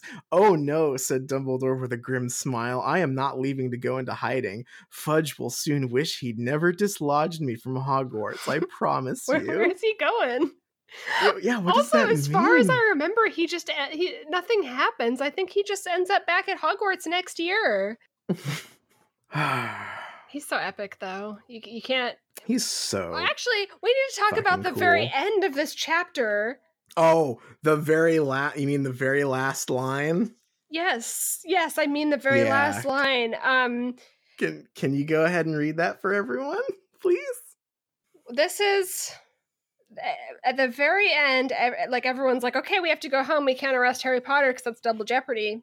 Um, and the portrait on the wall that is Phineas, who we remember from earlier, the old headmaster, he says, You know, Minister, I disagree with Dumbledore on many counts, but you cannot deny he's got style. End of chapter. How how could how could any editor let this happen? I don't know. How did this happen? This is a fucking disaster of a chapter. just just completely off the wall bonkers. You cannot deny he's got style. In fact, you you I you can't do that. You cannot have if you have a character who keeps on saying cool one-liners to everyone, Uh huh. you can't have another character say, "Damn, that character's got good one-liner." Like that that, that doesn't work. Th- this is the same issue that came up, um, I think, last chapter when uh, Dumbledore was standing in the doorway and Harry was like, "Wow, he looks cool." Oh, wow, he looks And, and, and impressive. Dumbledore yeah. did something cool. He, he was extremely badass, and then teleported away. And then we had a character go, "Wow, that was really cool." Did hey reader? That Did you notice how cool that was? It, yeah, I would like, damn, damn, take a look at that. Isn't that crazy cool? Damn, is aren't his aren't his one-liners funny? Isn't he a good spy master? What a what a fucking chapter. Disaster, I'm- absolute disaster. I'm- what has happened? D- complete I'm so is it I'm we have still quite a few chapters to go. We have about a I'd say like a quarter of the book left to go. Uh which is really weighing heavily on me because this feels like like where do you go from here? Uh I guess the answer is we go to Snape's worst memory. So maybe maybe this is all just going to be a death spiral from here. Who knows? I, I think that this these last couple chapters have really reminded me um, how how much the plot is a mess. Like we we definitely are already knew that, but we hit kind of this weird smooth sailing point where every moment to moment scene was just kind of fun, and like anything plot related was like okay, like that says something cool about the characters at least a little bit. And then, Yeah. but it just couldn't follow through because there is no follow through, right? This is the follow through, Right. and it's like, what is happening in this book? Like, what is what is the plot? Why is it all happening off screen? we we we kind of had like a sort of Damocles thing hanging over us where it's like, yeah, the plot's gonna hit eventually and it's gonna suck. Uh, but like all these character chapter, you know, these character moments in these chapters are really good at the moment, and then and and then we got hit with this, and I I was you know I was bracing for it, but I was not prepared for it to be this stupid. it's it's a lot. This we, this is back to back to the Harry Potter like farce scene, uh, just like in, uh, Mhm. but but it feels so much worse in a more serious story. I think. Yeah, th- yes, hundred percent. And like this is we we we have relapsed one hundred percent back into like the worst of Goblet of Fire here too, for that same reason. Like it it just being overly serious and like like confusing plotting, uh, and like really loose use of its own rule. Like I, the room of requirement thing just goes completely unquestioned. And like I know it's a silly thing to get hung up on in like a fantasy story, but like if if the room of requirement can give you something as specific as like here's the evidence you'll need for your second round of of cross examination what can't it do? Like do did hermione lose that piece of paper? Did we get like any any like clue about that happening Not that I, not that I remember, unless unless it, it was like that it was left behind in like the rush to get out of the out of the classroom. Mm, mm.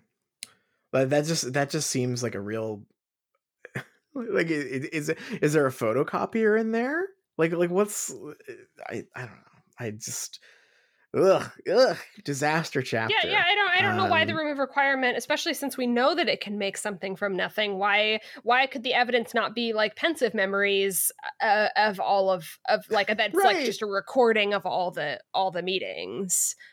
yeah, here's here's everything that's been going on in here for the past few months or whatever. Yeah, that that, that could be something. Dumbledore has a Pensieve in his office that we've all already forgotten about, I guess. Um, that would be a use for the Pensieve. Uh, they could. I'm just realizing they were in a room. Like, couldn't they just couldn't uh, Fudge at least say? I mean, like they didn't. They wouldn't have to do it. Like Dumbledore could say no or whatever. But like, could could Fudge not say, "Hey, you've got a fucking Pensieve over there. Let's let's get Marietta's memories out or or Harry's memories out, and and we can see the truth." Right. Does no one I- I- remember that they have that? I mean, this is this is also like I I feel like the ease at which Kingsley is able to secretly alter Marietta's memory and uh, that seems like it would be like a huge fucking issue in this world.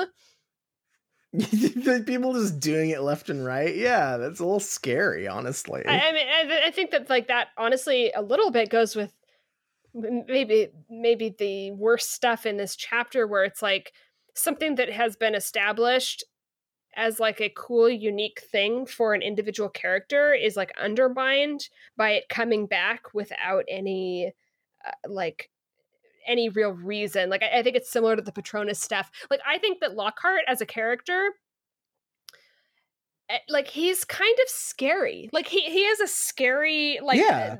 Like what he's doing like he doesn't exist in a scary story and that's not the purpose of his Mhm. character but the fact that like his, his whole thing is that he goes around and he takes credit for what other people have done by altering their memories and and stealing that from them like that that is that's like a really evocative interesting thing and like and that was his thing. He's like i was in ravenclaw but i was never very good at school but i'm really good at these memory charms right? Like Yeah. and that is is very scary. I'm like I, i'm getting goosebumps just saying it. Like it's the same thing with like the crouch stuff where it's like th- there's that like underlying sinister part here. And i think that having memory charms just be thrown left and right at any time ruins that? Like because because yeah, because totally. at, at no point uh, like we we see one person who's good at memory charms and how they can wreak havoc on like tons of people's lives. Like this is a serious consequence in the world. Like he became a best-selling author with this like in a in a fame in a famous like ce- celebrity. And so it's weird to just Mhm. see this just kind of thrown away. Like it just feels like it's thrown away and it's the same thing with Yeah. the patronuses like i don't it's just like he takes that idea that makes harry potter i think pretty charming and it has some like interesting things going on and it's just like okay well we're just gonna throw that in the trash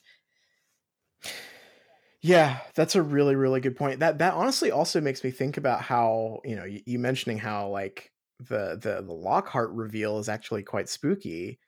Um and like how like like Harry Potter at its best has so many amazing scenes of like Harry as a kid or a teen like uh being around adults who take the mask off at some point, right? yeah uh uh and, and that is such a compelling and interesting theme in these stories i mean like like you know they're like we have it very literally with quirrell Uh-huh. uh we have it we have it with professor lockhart um lupin is like the uh the antithesis of it Lu- lupin just is very honestly a good teacher uh uh, with no ulterior motives uh and harry really bonds with him Sirius is like the inverse, where where he where Sirius is, is told to Harry to be one thing, and then it turns out he is actually not the sinister person he believes him to be. Mhm.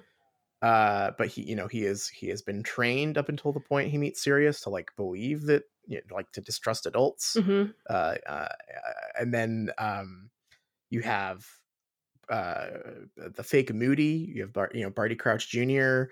Uh, playing on on this idea like like directly, um, and and then also having like a a, a really scary uh, uh, you know like revealing you know taking the mask off scene where he he you know it's revealed that he's been specifically playing on Harry's trust of good teachers uh, and and and thinking about how good all of those uh those moments are Mhm.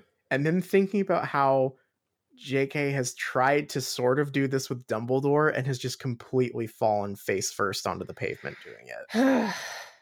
yeah, like really big time fall fall flat with that. Yeah. That's a bummer. just it's a bummer because it's it's so weird because it's not like it's not like she's attempting to do something she hasn't done successfully before.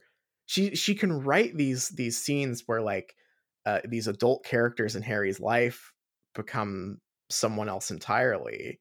Uh, she can do that, and so it's so weird that Dumbledore's version of it is just so contrived and silly, and like I'm just like, but but you've done this before. You've done this really well before with less setup. That's really true. I, I didn't I didn't really put that together because and I think partially because this this scene is so poorly executed that I didn't even identify it as as that, right? Thematically. Yeah, yeah. I, I I don't even know if it is on purpose. It's just like like you know if I'm if I'm reading this generally and thinking like okay is this supposed to be like the scene where we learn that Dumbledore is the secret cool guy or the secret you know the secret uh, ruthless guy? It just doesn't have the same ring as any of those other similar scenes. So yeah, so what a what a bummer of a chapter. I have like one very small last thing. I don't know. Do you do you have anything else for this I this don't chapter? think so. Okay, I just have one very small thing here, which is I love that Fudge incredulously cites, "Oh, like your version of the story that involves a guy coming back to life and a and a and and time time travel." And I'm like, "Fudge, you you hand out the time turners. Like you you, have those." Like, you have the goddamn time turners, and also there's there, Fudge, a there's wizard. creation myth. You're yeah, you're a fucking wizard. You can't tell me that a that a story about a guy about someone time traveling uh or or coming back to life is outlandish. also, your creation myth is based around a thing called the Resur- resurrection stone, and the philosopher's stone is real. Like there's just mm, mm. wow. Okay, I could talk about this chapter forever, probably, but we've really gotta gotta take a break here. I think Yeah. so. Uh, let's let's do that, and then we'll, we'll come back with something a little different. Sounds good.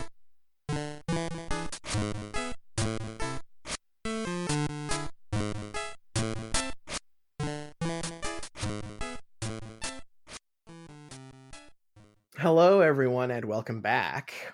So, we had kind of a disaster chapter this week, I would say. Mm, yes. Yeah, uh, kind of, kind of a nightmare. So I, I decided, you know, that you know, there's probably a lot of talk online about this chapter that we could get into, but I think we should probably save that. I think we might overdose if we, if we dig into this one too, too much, uh, uh, right now. Yeah, there, there's a lot of there are a lot of posts on the Reddit about Marietta, which I'm sure we I'm sure we can get get to that. I, I feel like there are so many like fandom debates that we Mm. could probably do an entire special dedicated to like each individual like uh, like it's like a grab bag of all the stuff that people like to relitigate about Harry Potter forever. And Marietta Edgecombe is one of those where everyone is like, was Hermione right to do that? yeah, that's yeah. With it, oh, that's we we and we could end we yeah we could do a series of like these uh these like fandom litigation uh episodes, and we have to end it with the classic one: Is Snape a good guy? Right, exactly. And, and at the end, we can only arrest one uh because otherwise it would be double jeopardy. All right, so so with that said, I decided let's let's not dive any more into this chapter. Let's not dig too greedily and too deep. Um, and uh, and I instead turned to the time machine this week. Mm. for our third segment. Uh 2003 is a good year for Harry Potter content. Um that's that's the year this book came out and also the year that uh uh well, not quite the year that the Chamber of Secrets movie came out, but like it came out like Christmas two, uh, 2002. Oh, so sure. people people were still talking about it a lot in 2003. Um, so I have a heaping helping here of two uh, goofy little Harry Potter articles from a website from the t- early 2000s, the Wayback Machine, called "Christian Answers for the New Age." Mm. uh, we we you know we did a whole episode on the uh, the satanic panic surrounding Harry Potter in the early years, uh, which is very funny stuff. But we you know we we we kind of focused on like two the, those those two very funny documentaries um uh from that Yeah, we kind of looked at the most outrageous stuff, right? yes uh and and and we we we kind of haven't gotten into like the specifics of like you know what was the the like christian discourse and like to be clear i know i know that like not you know this wasn't every christian uh, uh person's opinion on harry potter but like this this was there's there was definitely a uh, a, branch I, I definitely knew kids who were not allowed to read harry potter for very strange to me reasons uh uh, growing up. Um, and this is the kind of website I am sure their parents were reading. Uh, so kind of just a fun thing to revisit and think Jo- about. jo- joke's kind of on us because because they weren't allowed to read Harry Potter, but that meant that they didn't read Harry Potter. That's right. Yeah, they they they were spared in a lot of ways. Um, hmm uh, they got to read Narnia, which uh, you know, Yeah, I like Narnia. Narnia is cool. Has has definitely has some problems, but Narnia kind of whips ass. Yeah, kind of. Okay, let's get into it. This first one is called The Harry Potter Movie Harry Potter and the Chamber of Secrets. Uh, note, as noted in my evaluation of the first Harry Potter movie, this is not a movie review, but rather an evaluation of the movie, especially for the parents of younger children who are wondering about the movie's content. This evaluation is made with children in mind and not with the adult viewer in mind. The movie is rated PG, though some scenes border on PG 13. The writer Mm. is a former professional astrologer and formerly formerly involved in various occult practices. Oh, wait, wait, who, who? The author of the article? Are they saying the author of the article or are they saying J.K. Rowling is? Oh no, uh, the author of the article, uh, Marcia Montenegro. yeah, I. I, I guess I guess that's pretty like a pretty common, uh, at least in what we watched. Like a lot of one of the documentaries we watched about how Harry Potter is satanic was was someone that um, claimed to have been part of the Church of Satan. I love I love this so much. I th- like this is such an easy grift. Like like like what what what do they mean when they say like oh I used to be involved in various occult practices? Like what does that mean? Like you had a Black Sabbath album? Like like you Hell yeah! you had a, you had an upside down cross necklace one time. Like just there's so that's so broad. That doesn't mean anything. Uh, but let's get into it. Good points. There is a lot of action and suspense, along with some humor, especially the kind of humor children enjoy. Though Professor Lockhart's vanity provides some good laughs for the adults. Mm. There's good acting by there's haha. Uh, there is some good acting by some good characters, mostly on the part of those who play unlikable characters, the roles of Lucius Malfoy and Filch, and by Alan Rickman who plays Professor Snape. Mm, we got a Snape fan. Snape fan. Sna- Snape, Snape uh, fandom transcends uh, all of these kind of like uh, differences in, in opinions about Harry Potter. Scary scenes. Uh oh. There are several scenes too intense for young children. The snake was- scene is scary. It is pretty scary. Some of the scary scenes include giant spiders chasing Harry and his friends in order to eat them. Uh, this is done in a way that will seem realistic to children. Uh, I mean, there's a big spider puppet, so sure. uh, a creepy, ghostly voice heard by Harry, menacing writing on a school wall in red that is suggestive of blood, a fast moving Quidditch game during which children are almost knocked off their broomsticks, screaming mandrake plants that appear to be like babies, which will eventually be killed to make a potion to heal petrified students. Uh, that's another big one that comes up a lot. Yes, the they're they're gonna kill the babies. Uh, the ma- mandrakes are a metaphor for stem cell research. is a Yep. is a common common refrain here. Uh, God, remember stem? Remember that being the thing that no one would shut up about stem cell research. Absolutely, I do. What a time! Jesus Christ. Uh, a hanged ghost is suspended above a student who has been petrified.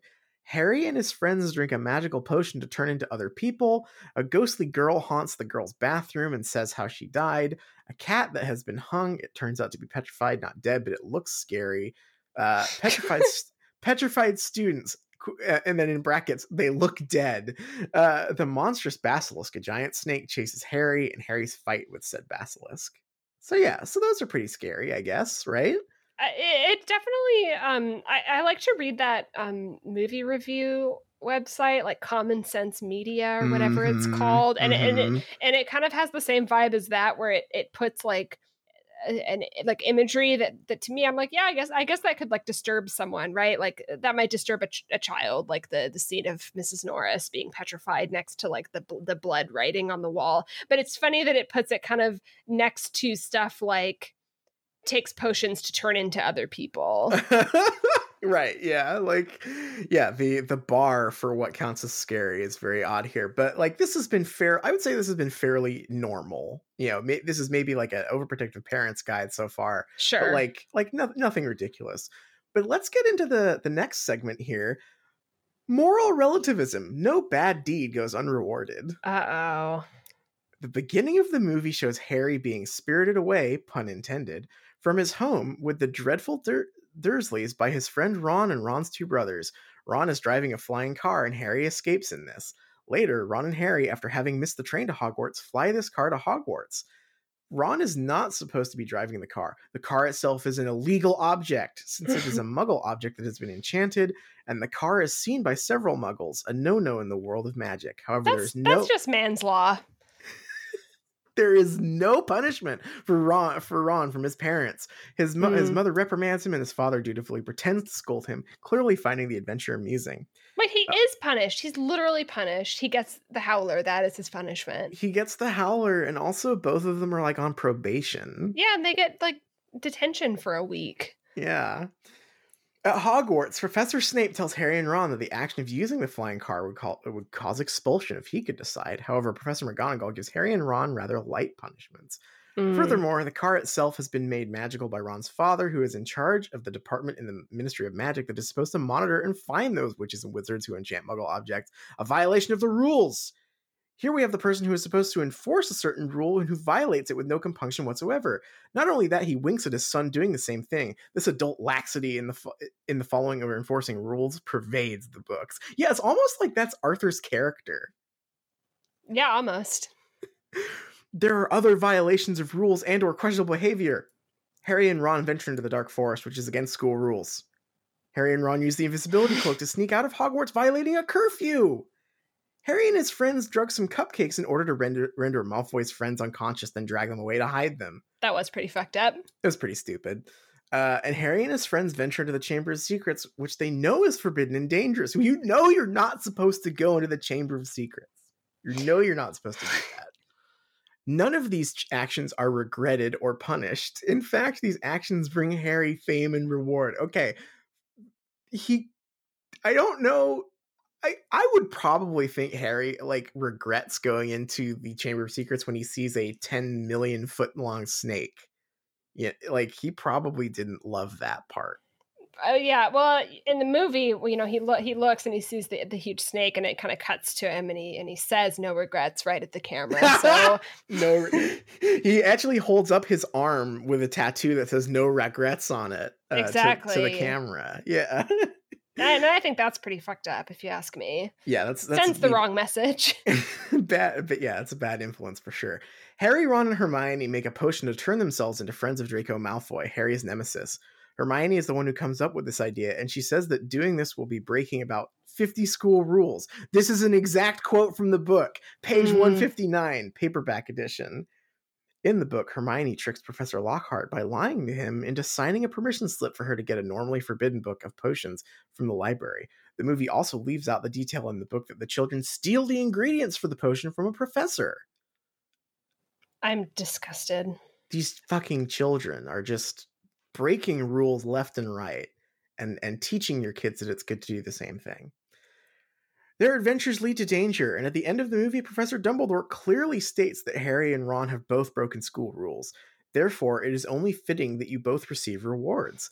That's this is the a joke. This is a quote.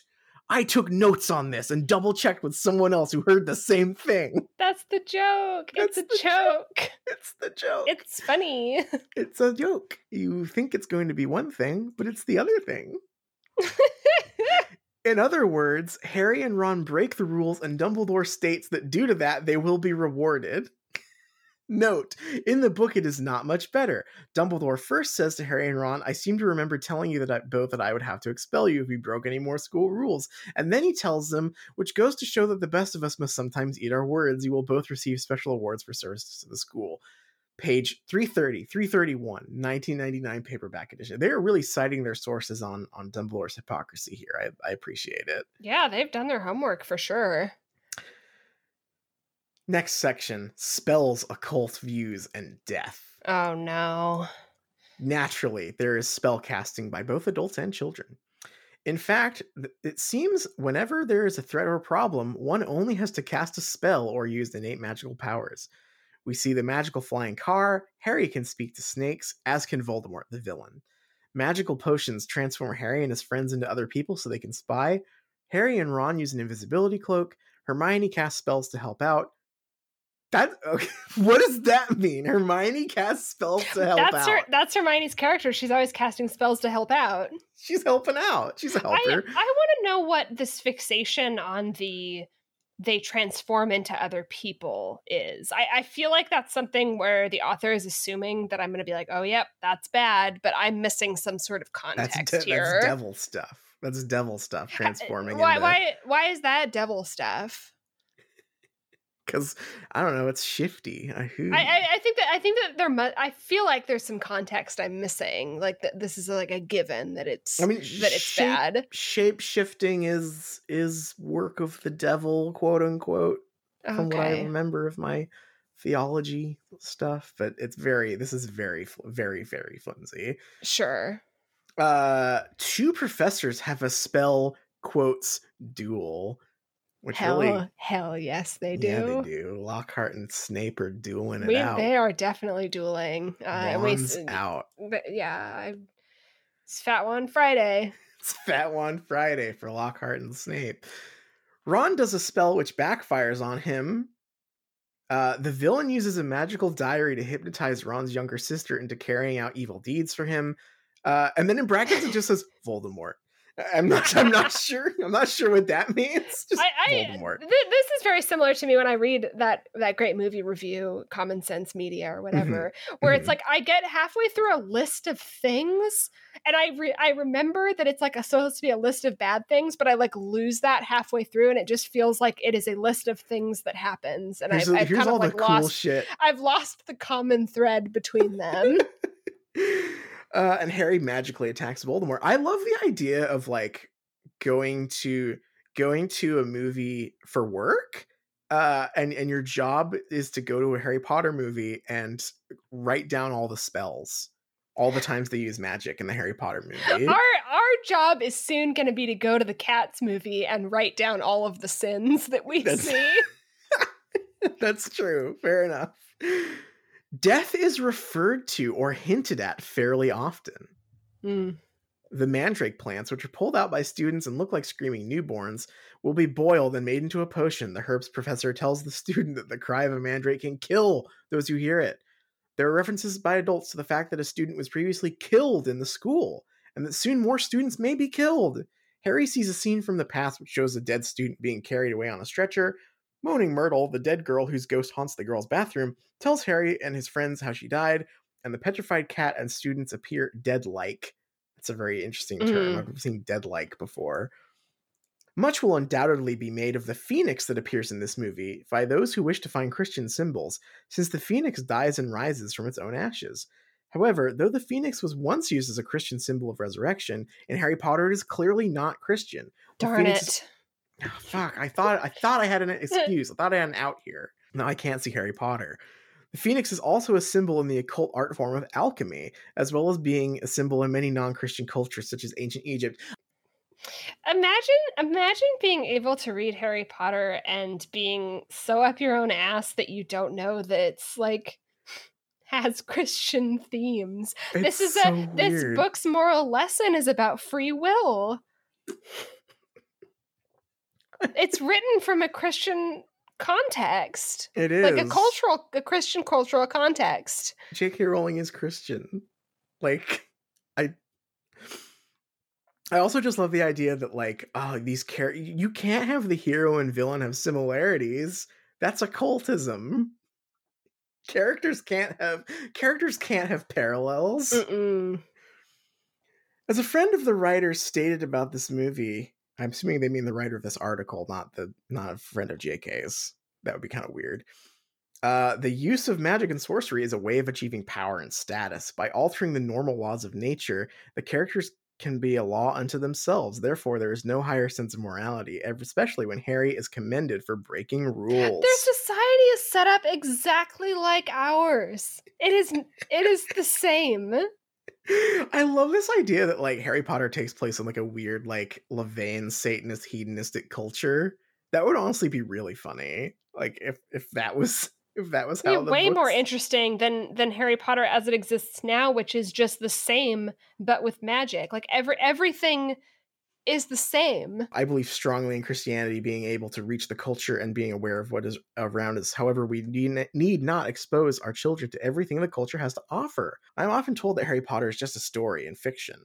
Being a former literature major, I am quite aware of what fiction is. Hmm. In fact, I am so aware of what fiction is that I realize what a powerful vehicle it can be to convey ideas and messages. Additionally, the stories refer to actual cult practices. Harry Potter and the Chamber of Secrets is moral Swiss cheese in an occult context. it is moral Swiss cheese. I mean, yeah, that is that is true, there's but not there's, for, there's some common ground for us. that, that, that is yeah, not wrong there, but for, but for uh, for completely different reasons. All right. So they uh they didn't like the movie, but hey, what do they think about the book that came out that year? Uh I have a surprise for you. What? I don't think I don't think they liked it very much. Oh, darn. This is a the weirdest intro to one of these articles I think I've had to read on here yet. Uh, this article is neither a book review nor a summary, but rather an overview of problematic themes in Book 5. It is written with no apologies from a Christian and biblical point of view. As a former professional astrologer for many years, and as someone Mhm. who is involved in occult practices, I reject the popular notion that Harry Potter is harmless because it is fiction. Fantasy itself is a fine vehicle for literature, but when it consists what it consists and teaches of should be evaluated. Please do not email me and tell me I want to ban Harry Potter. I do not support banning Harry Potter. I'm merely using my freedom of speech rights in an Mm. attempt to fairly critique the books. And here's a quote Ultimately, symbolism means nothing if the characters don't embody, either in uh, positive or negative light, the morals and ethics that are desired. Would the symbolism of the Narnia series be significant in the desired way if the heroes were little rats? What? First of all, that sounds fucking awesome. Yes, I would love a version. hero. Wait, there literally is a hero that's a little rat. is. Uh, this is a quote from fantasy fan and online reviewer L.A. Salinas. Mm. Then the next block quote here is git, noun, an idiot or contemptible person from a dictionary of slang. The comment above and the definition of git give a pretty good idea of the fifth book in the Harry Potter series. What does that mean? can you can you guess what the fuck this writer is talking about here?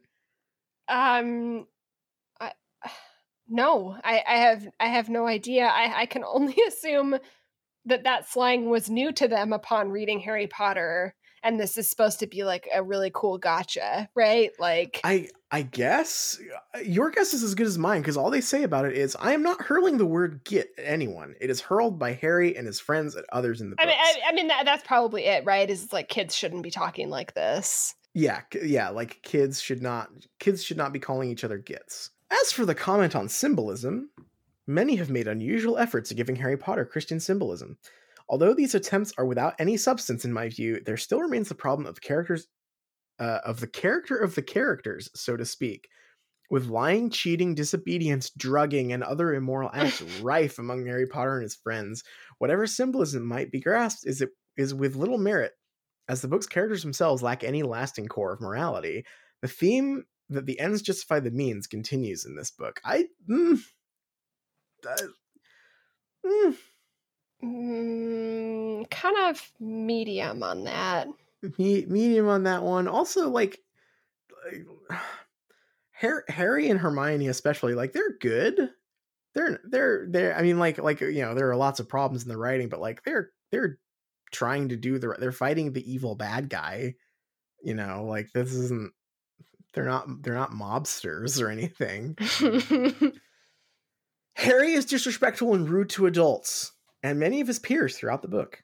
His language and the and that of his friends is less than charming. He is sarcastic. He shouts. He and his friends use words like "damn it" and "get." and get. We hate that word. I hate "get" and and "damn it." Harry swears, and the infamous Uranus joke from a previous book is used again. It is infamous. It is infamous. Though he is reprimanded at times, Harry is not one for moral regrets. That's right, no regrets. No That's- regrets, Harry. That is his character now. Even Ron, Harry's friend, points out that Harry gets away with everything. Siri- Sirius, Harry's beloved godfather and protector, tells his dead mother, but who lives and talks in a portrait, Mm. Shut up, you horrible old hag, and shows and expresses a vehement hatred for her. It is true that apparently Sirius's mother was not pleasant and was on the side of evil, but from a Christian viewpoint, one should not speak like this about one's mother, however bad she may have been. she Oh. was an old racist lady. Al- Also, that also is kind of Sirius's character. Like he's, I I love how superficial this reading is. It is all just completely literal. to even set up a situation like this in a children's book is disturbing. Mm. Now we get into the real shit immorality and lying. Harry Uh-oh. continues his pattern of cheating, disobedience, and desire for revenge. It is natural for someone to want revenge on those who hurt you, but it is not a behavior condoned by God. In fact, most Christians know that taking revenge is wrong, and therefore they should be bothered by Harry's naked hatred, contempt for certain characters, and desire for revenge in this book. Yeah, it's Wait, almost who? like when? Oh, I guess maybe at the end for Bellatrix. uh, he gets back at his cousin by taunting him. Oh. He points his wand in anger at Seamus. No, no, not Seamus. Harry wants to place a magical curse on Malfoy. Mm. Ginny places a disgusting curse on Malfoy. James and Sirius are shown in their younger years taunting Snape. That is true. that is that rude. is fucked up. I mean, his author is a Snape fan too. That's what we learned. the professors at Hogwarts do not discourage the ghost from playing mean tricks, and one even encourages it. I hate it when the teachers do not discourage the ghost from playing mean tricks. Uh, Harry and Ron are indifferent to a curse placed on a student, even when Hermione is concerned it might be permanent. Who cares? Is Ron's response. Harry swears at Luna. Harry attempts to kill Bellatrix, who has killed Sirius. Harry almost has, uh, or excuse me, Harry has an almost overwhelming hatred of Professor Snape. Again, agreed. It's rude of him to do that. Uh, Mhm. Hermione jinxes a student, yet a few pages later, Dumbledore hypocritically scolds the villain Umbridge for manhandling the students. Thank you. Okay, so hey, they're at least on our side on one thing here. This is a little fucked up of Dumbledore, is it not? I don't. I, I guess we didn't even get into that in the chapter because there's like so much, but that that is Yeah. maybe one of the craziest inclusions. But yes, so we agree with this author. There is only one mention of Harry feeling guilty, and it's when he wonders if, if he should have given his Triwizard winnings to Fred and George Weasley. I have to butt in here uh, uh, to this Christian website. Uh, he expresses he, he he is motivated by guilt to not talk to his godfather with in the mirror. That's like he's core- also he also um and we just read this chapter, but but specifically points out that he feels guilty for creating the Dumbledore's army because it just made a bunch of trouble. Yeah. So so I think they're doing some close reading here, but not close enough apparently. Uh Harry and Ron cheat and pass their subjects by copying Hermione's notes. Hermione does Harry and Ron's homework. Fred and George uh Ron's brothers drug students. Okay, that is true. That is kind of fucked up. Uh, among many other rebellious and sometimes dangerous stunts, Harry's godfather encourages disobedience.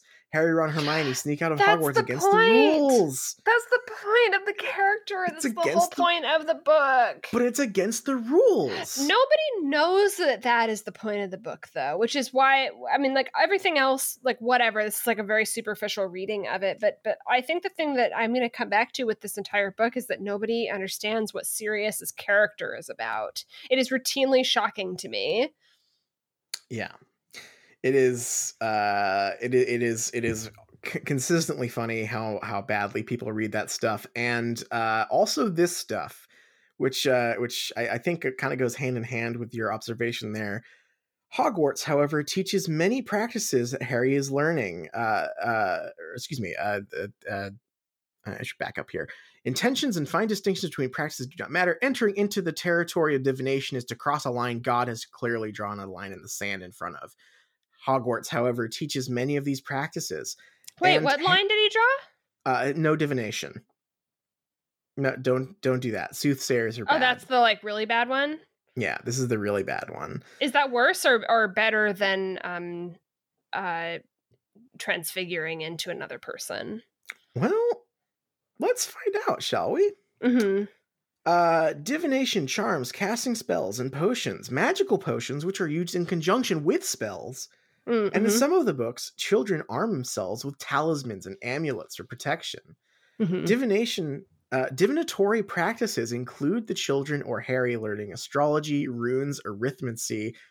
That's just math. Uh, uh, I feel like this author is maybe just taking this one a little bit personally after sordid history with astrology. yeah, that's true. Some a little bit of self-flagellation happening, I think. Tea leaf reading, scrying, Mm. uh ch- uh charms astrology divination by burning herbs and leaves incantations wands potions ancient runes palmistry hermione excitedly receives a christmas gift from harry that she has been wanting a book on numerology some people have made much of the fact that Christmas is celebrated in the books, but it is not being celebrated in a Christian fashion. In an earlier book, the lyrics of Christmas songs are substituted with rude words, and here we have a numerology book as a Christmas gift. This is not evidence for a Christian meaning of Christmas. no. It is often- Absolutely not. Absolutely not. It is often pointed out that divination is made fun of in the books, and this is true. However, much divination Professor Trelawney uh, is made to look foolish. Some of her predictions come true. We just read a chapter where everyone was dunking on Trelawney for this shit. Right, yeah. Like, and I know that that's what they're responding to, but like, they, you, this, this, surely, surely they should love this.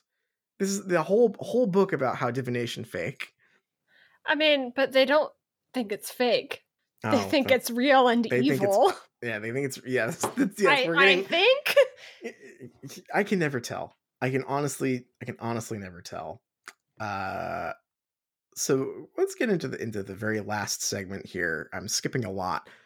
Uh, Harry Potter and culture. A- nice cultural analysis to Oh, balance. out. sure. Yeah. The issue of fantasy versus reality is irrelevant. Mm. Powerful opening statement here.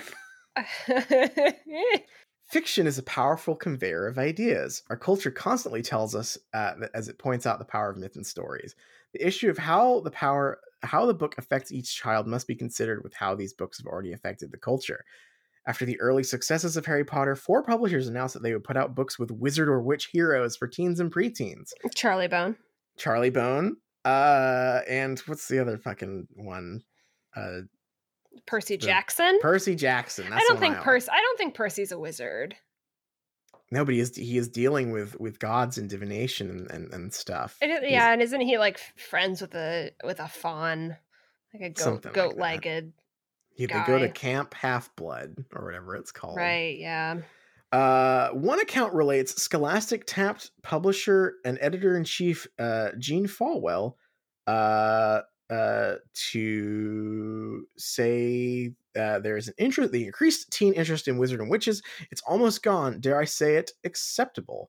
Feiwel says there's no doubt that fantasy and wizards have become more popular because of Harry Potter. This is so crazy to me that it was not that long ago that like wizard shit was not just like the coolest thing that everyone loved. Yeah, wizards Uh, are cool. Wizards are cool. Sorry, everybody. Uh, uh, magic whips. Uh, wizards are cool. Harry Potter probably has the lamest wizards. Yeah, by far, for sure. If one goes to the Scholastic website, Scholastic publishes the Harry Potter books, and look up their series, Tea Witches, about teen witches, you can find an invitation to send in spells to keep the spell book going. The spellbook page organizes spells into various categories, including moon spells, homework spells, love spells, protection spells, summer bliss spells, etc. I I want need, a, to. s- I need a summer bliss spell. Yeah, fucking tell me about it. I could really go for one of those right now.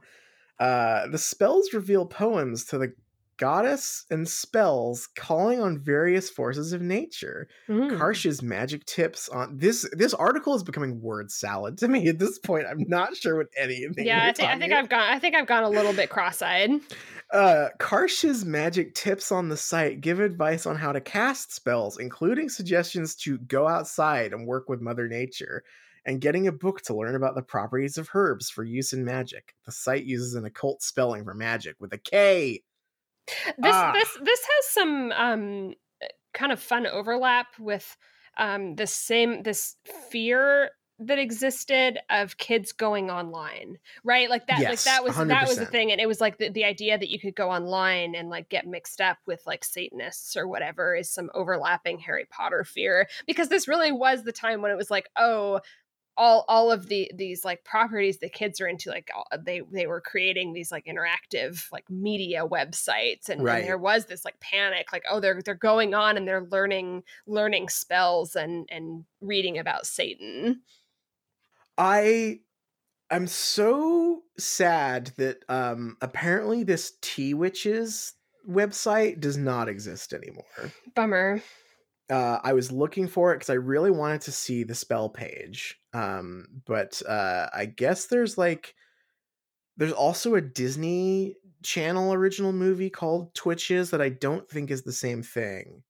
Um, but I sounds I- great I, though we have to find it. I I, I really want to find this website and and, and I, watch I this know because we're looking for we're looking for those summer bliss spells I'm looking for my summer bliss spell, and if the Twitches have it, I would lo- I would love for them to to to to help me out here. I just I can't tell because there's this Disney thing called Twitches, and then the way that this website talks about this thing is T asterisk witches. So I was Mhm. assuming T witches, uh, but I could be wrong here.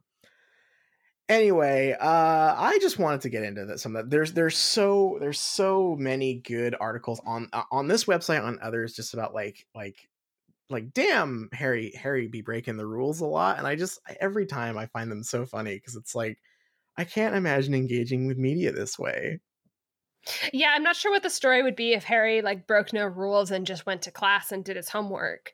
Um, I, I do. I feel like maybe this this criticism that this person has is, is hinging on kind of a forgotten part of the book. Um, and, and I know it's been many years since they made this argument, but I, I assume that this person respects the troops.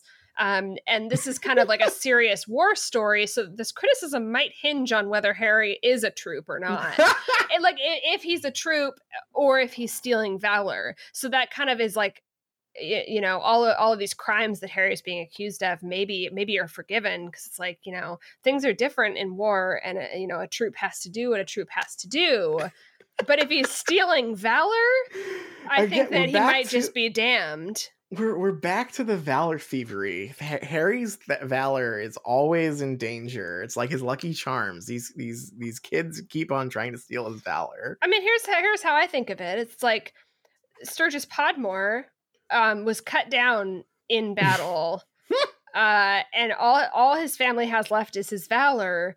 Um, and how would he feel um, if all if he knew all those kids were you know practicing their patronuses in the room of requirement, thinking that they had valor also? That's It's that's a little so, awkward. That's so fucking true. All right, with that, I think it's probably time for us to take this to the close. Our theme song is Haunt McGonagall by Cheshire Moon. Huge thanks to them, as always, for letting us use that as our theme song. You can check them out on Bandcamp, and you can check us out on patreon.com slash shriekcast. We have so much good stuff for you there. Uh, we were talking about the Cats trailer today, and then the Cats trailer came out. We were like, what's the Cats trailer going to look like? And then we willed it into existence. So that's just another thing, another feather in our cap. It, it is, Um, and we didn't, and we didn't really. uh, Actually, I do think that we talked about it on the bonus episode. I think I said I think these cats are going to look like Sora from Monsters Inc. World in Kingdom Hearts Yes. Three, and wouldn't you know it, uh, they do. Correct. 100% correct. So once again, uh, you know, maybe we're doing a little bit of divination of our own here. You never Uh-oh. know. Uh, Liz, what are we reading next week? Oh crap! I don't even know. Uh, you should know because it's it's a certain it's a chapter just for you. Oh no, I remember what chapter it is. we're reading chapter twenty-eight, Snape's worst memory. Woo! This is gonna be a Snape long episode. one? Snape episode. Can Snape save this book?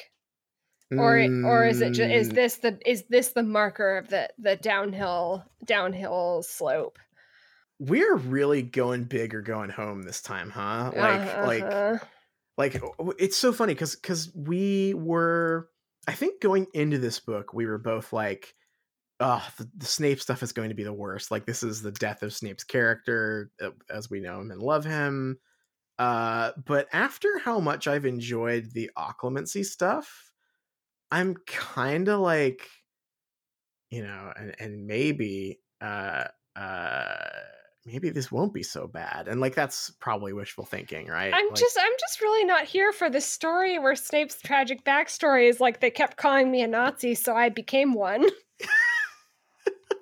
I forgot. I forgot that that's that's what's going to uh Yeah. Yeah. That's the that's that's really what it boils down to, huh? Well, I think in that case, you know, I've got the blues now, so we've probably got to kill Umbridge to, absolutely to make up for it. yeah huh? we need to cheer ourselves up some summer bliss Cheer this is our summer this- bliss spell actually This is our summer bliss spell. This is another death by embarrassment scene. oh Pour a crap load of Veritaserum into her morning pumpkin juice and loudly ask a bunch of private questions. Let the secrets spill. mm. Does That's she kind die? of bold it's kind of bold to assume that like she has s- secrets you know Yeah, we kind what? of know. Yeah. And, ah, I have a torture pen. Oh, wait. I use that. Everybody knows that already. knows. It's actually kind of an open secret. well, Flute Piano doesn't like this one. Oh. Flute Piano says, Ew, keep her away from me at that time. Thank you, flute piano.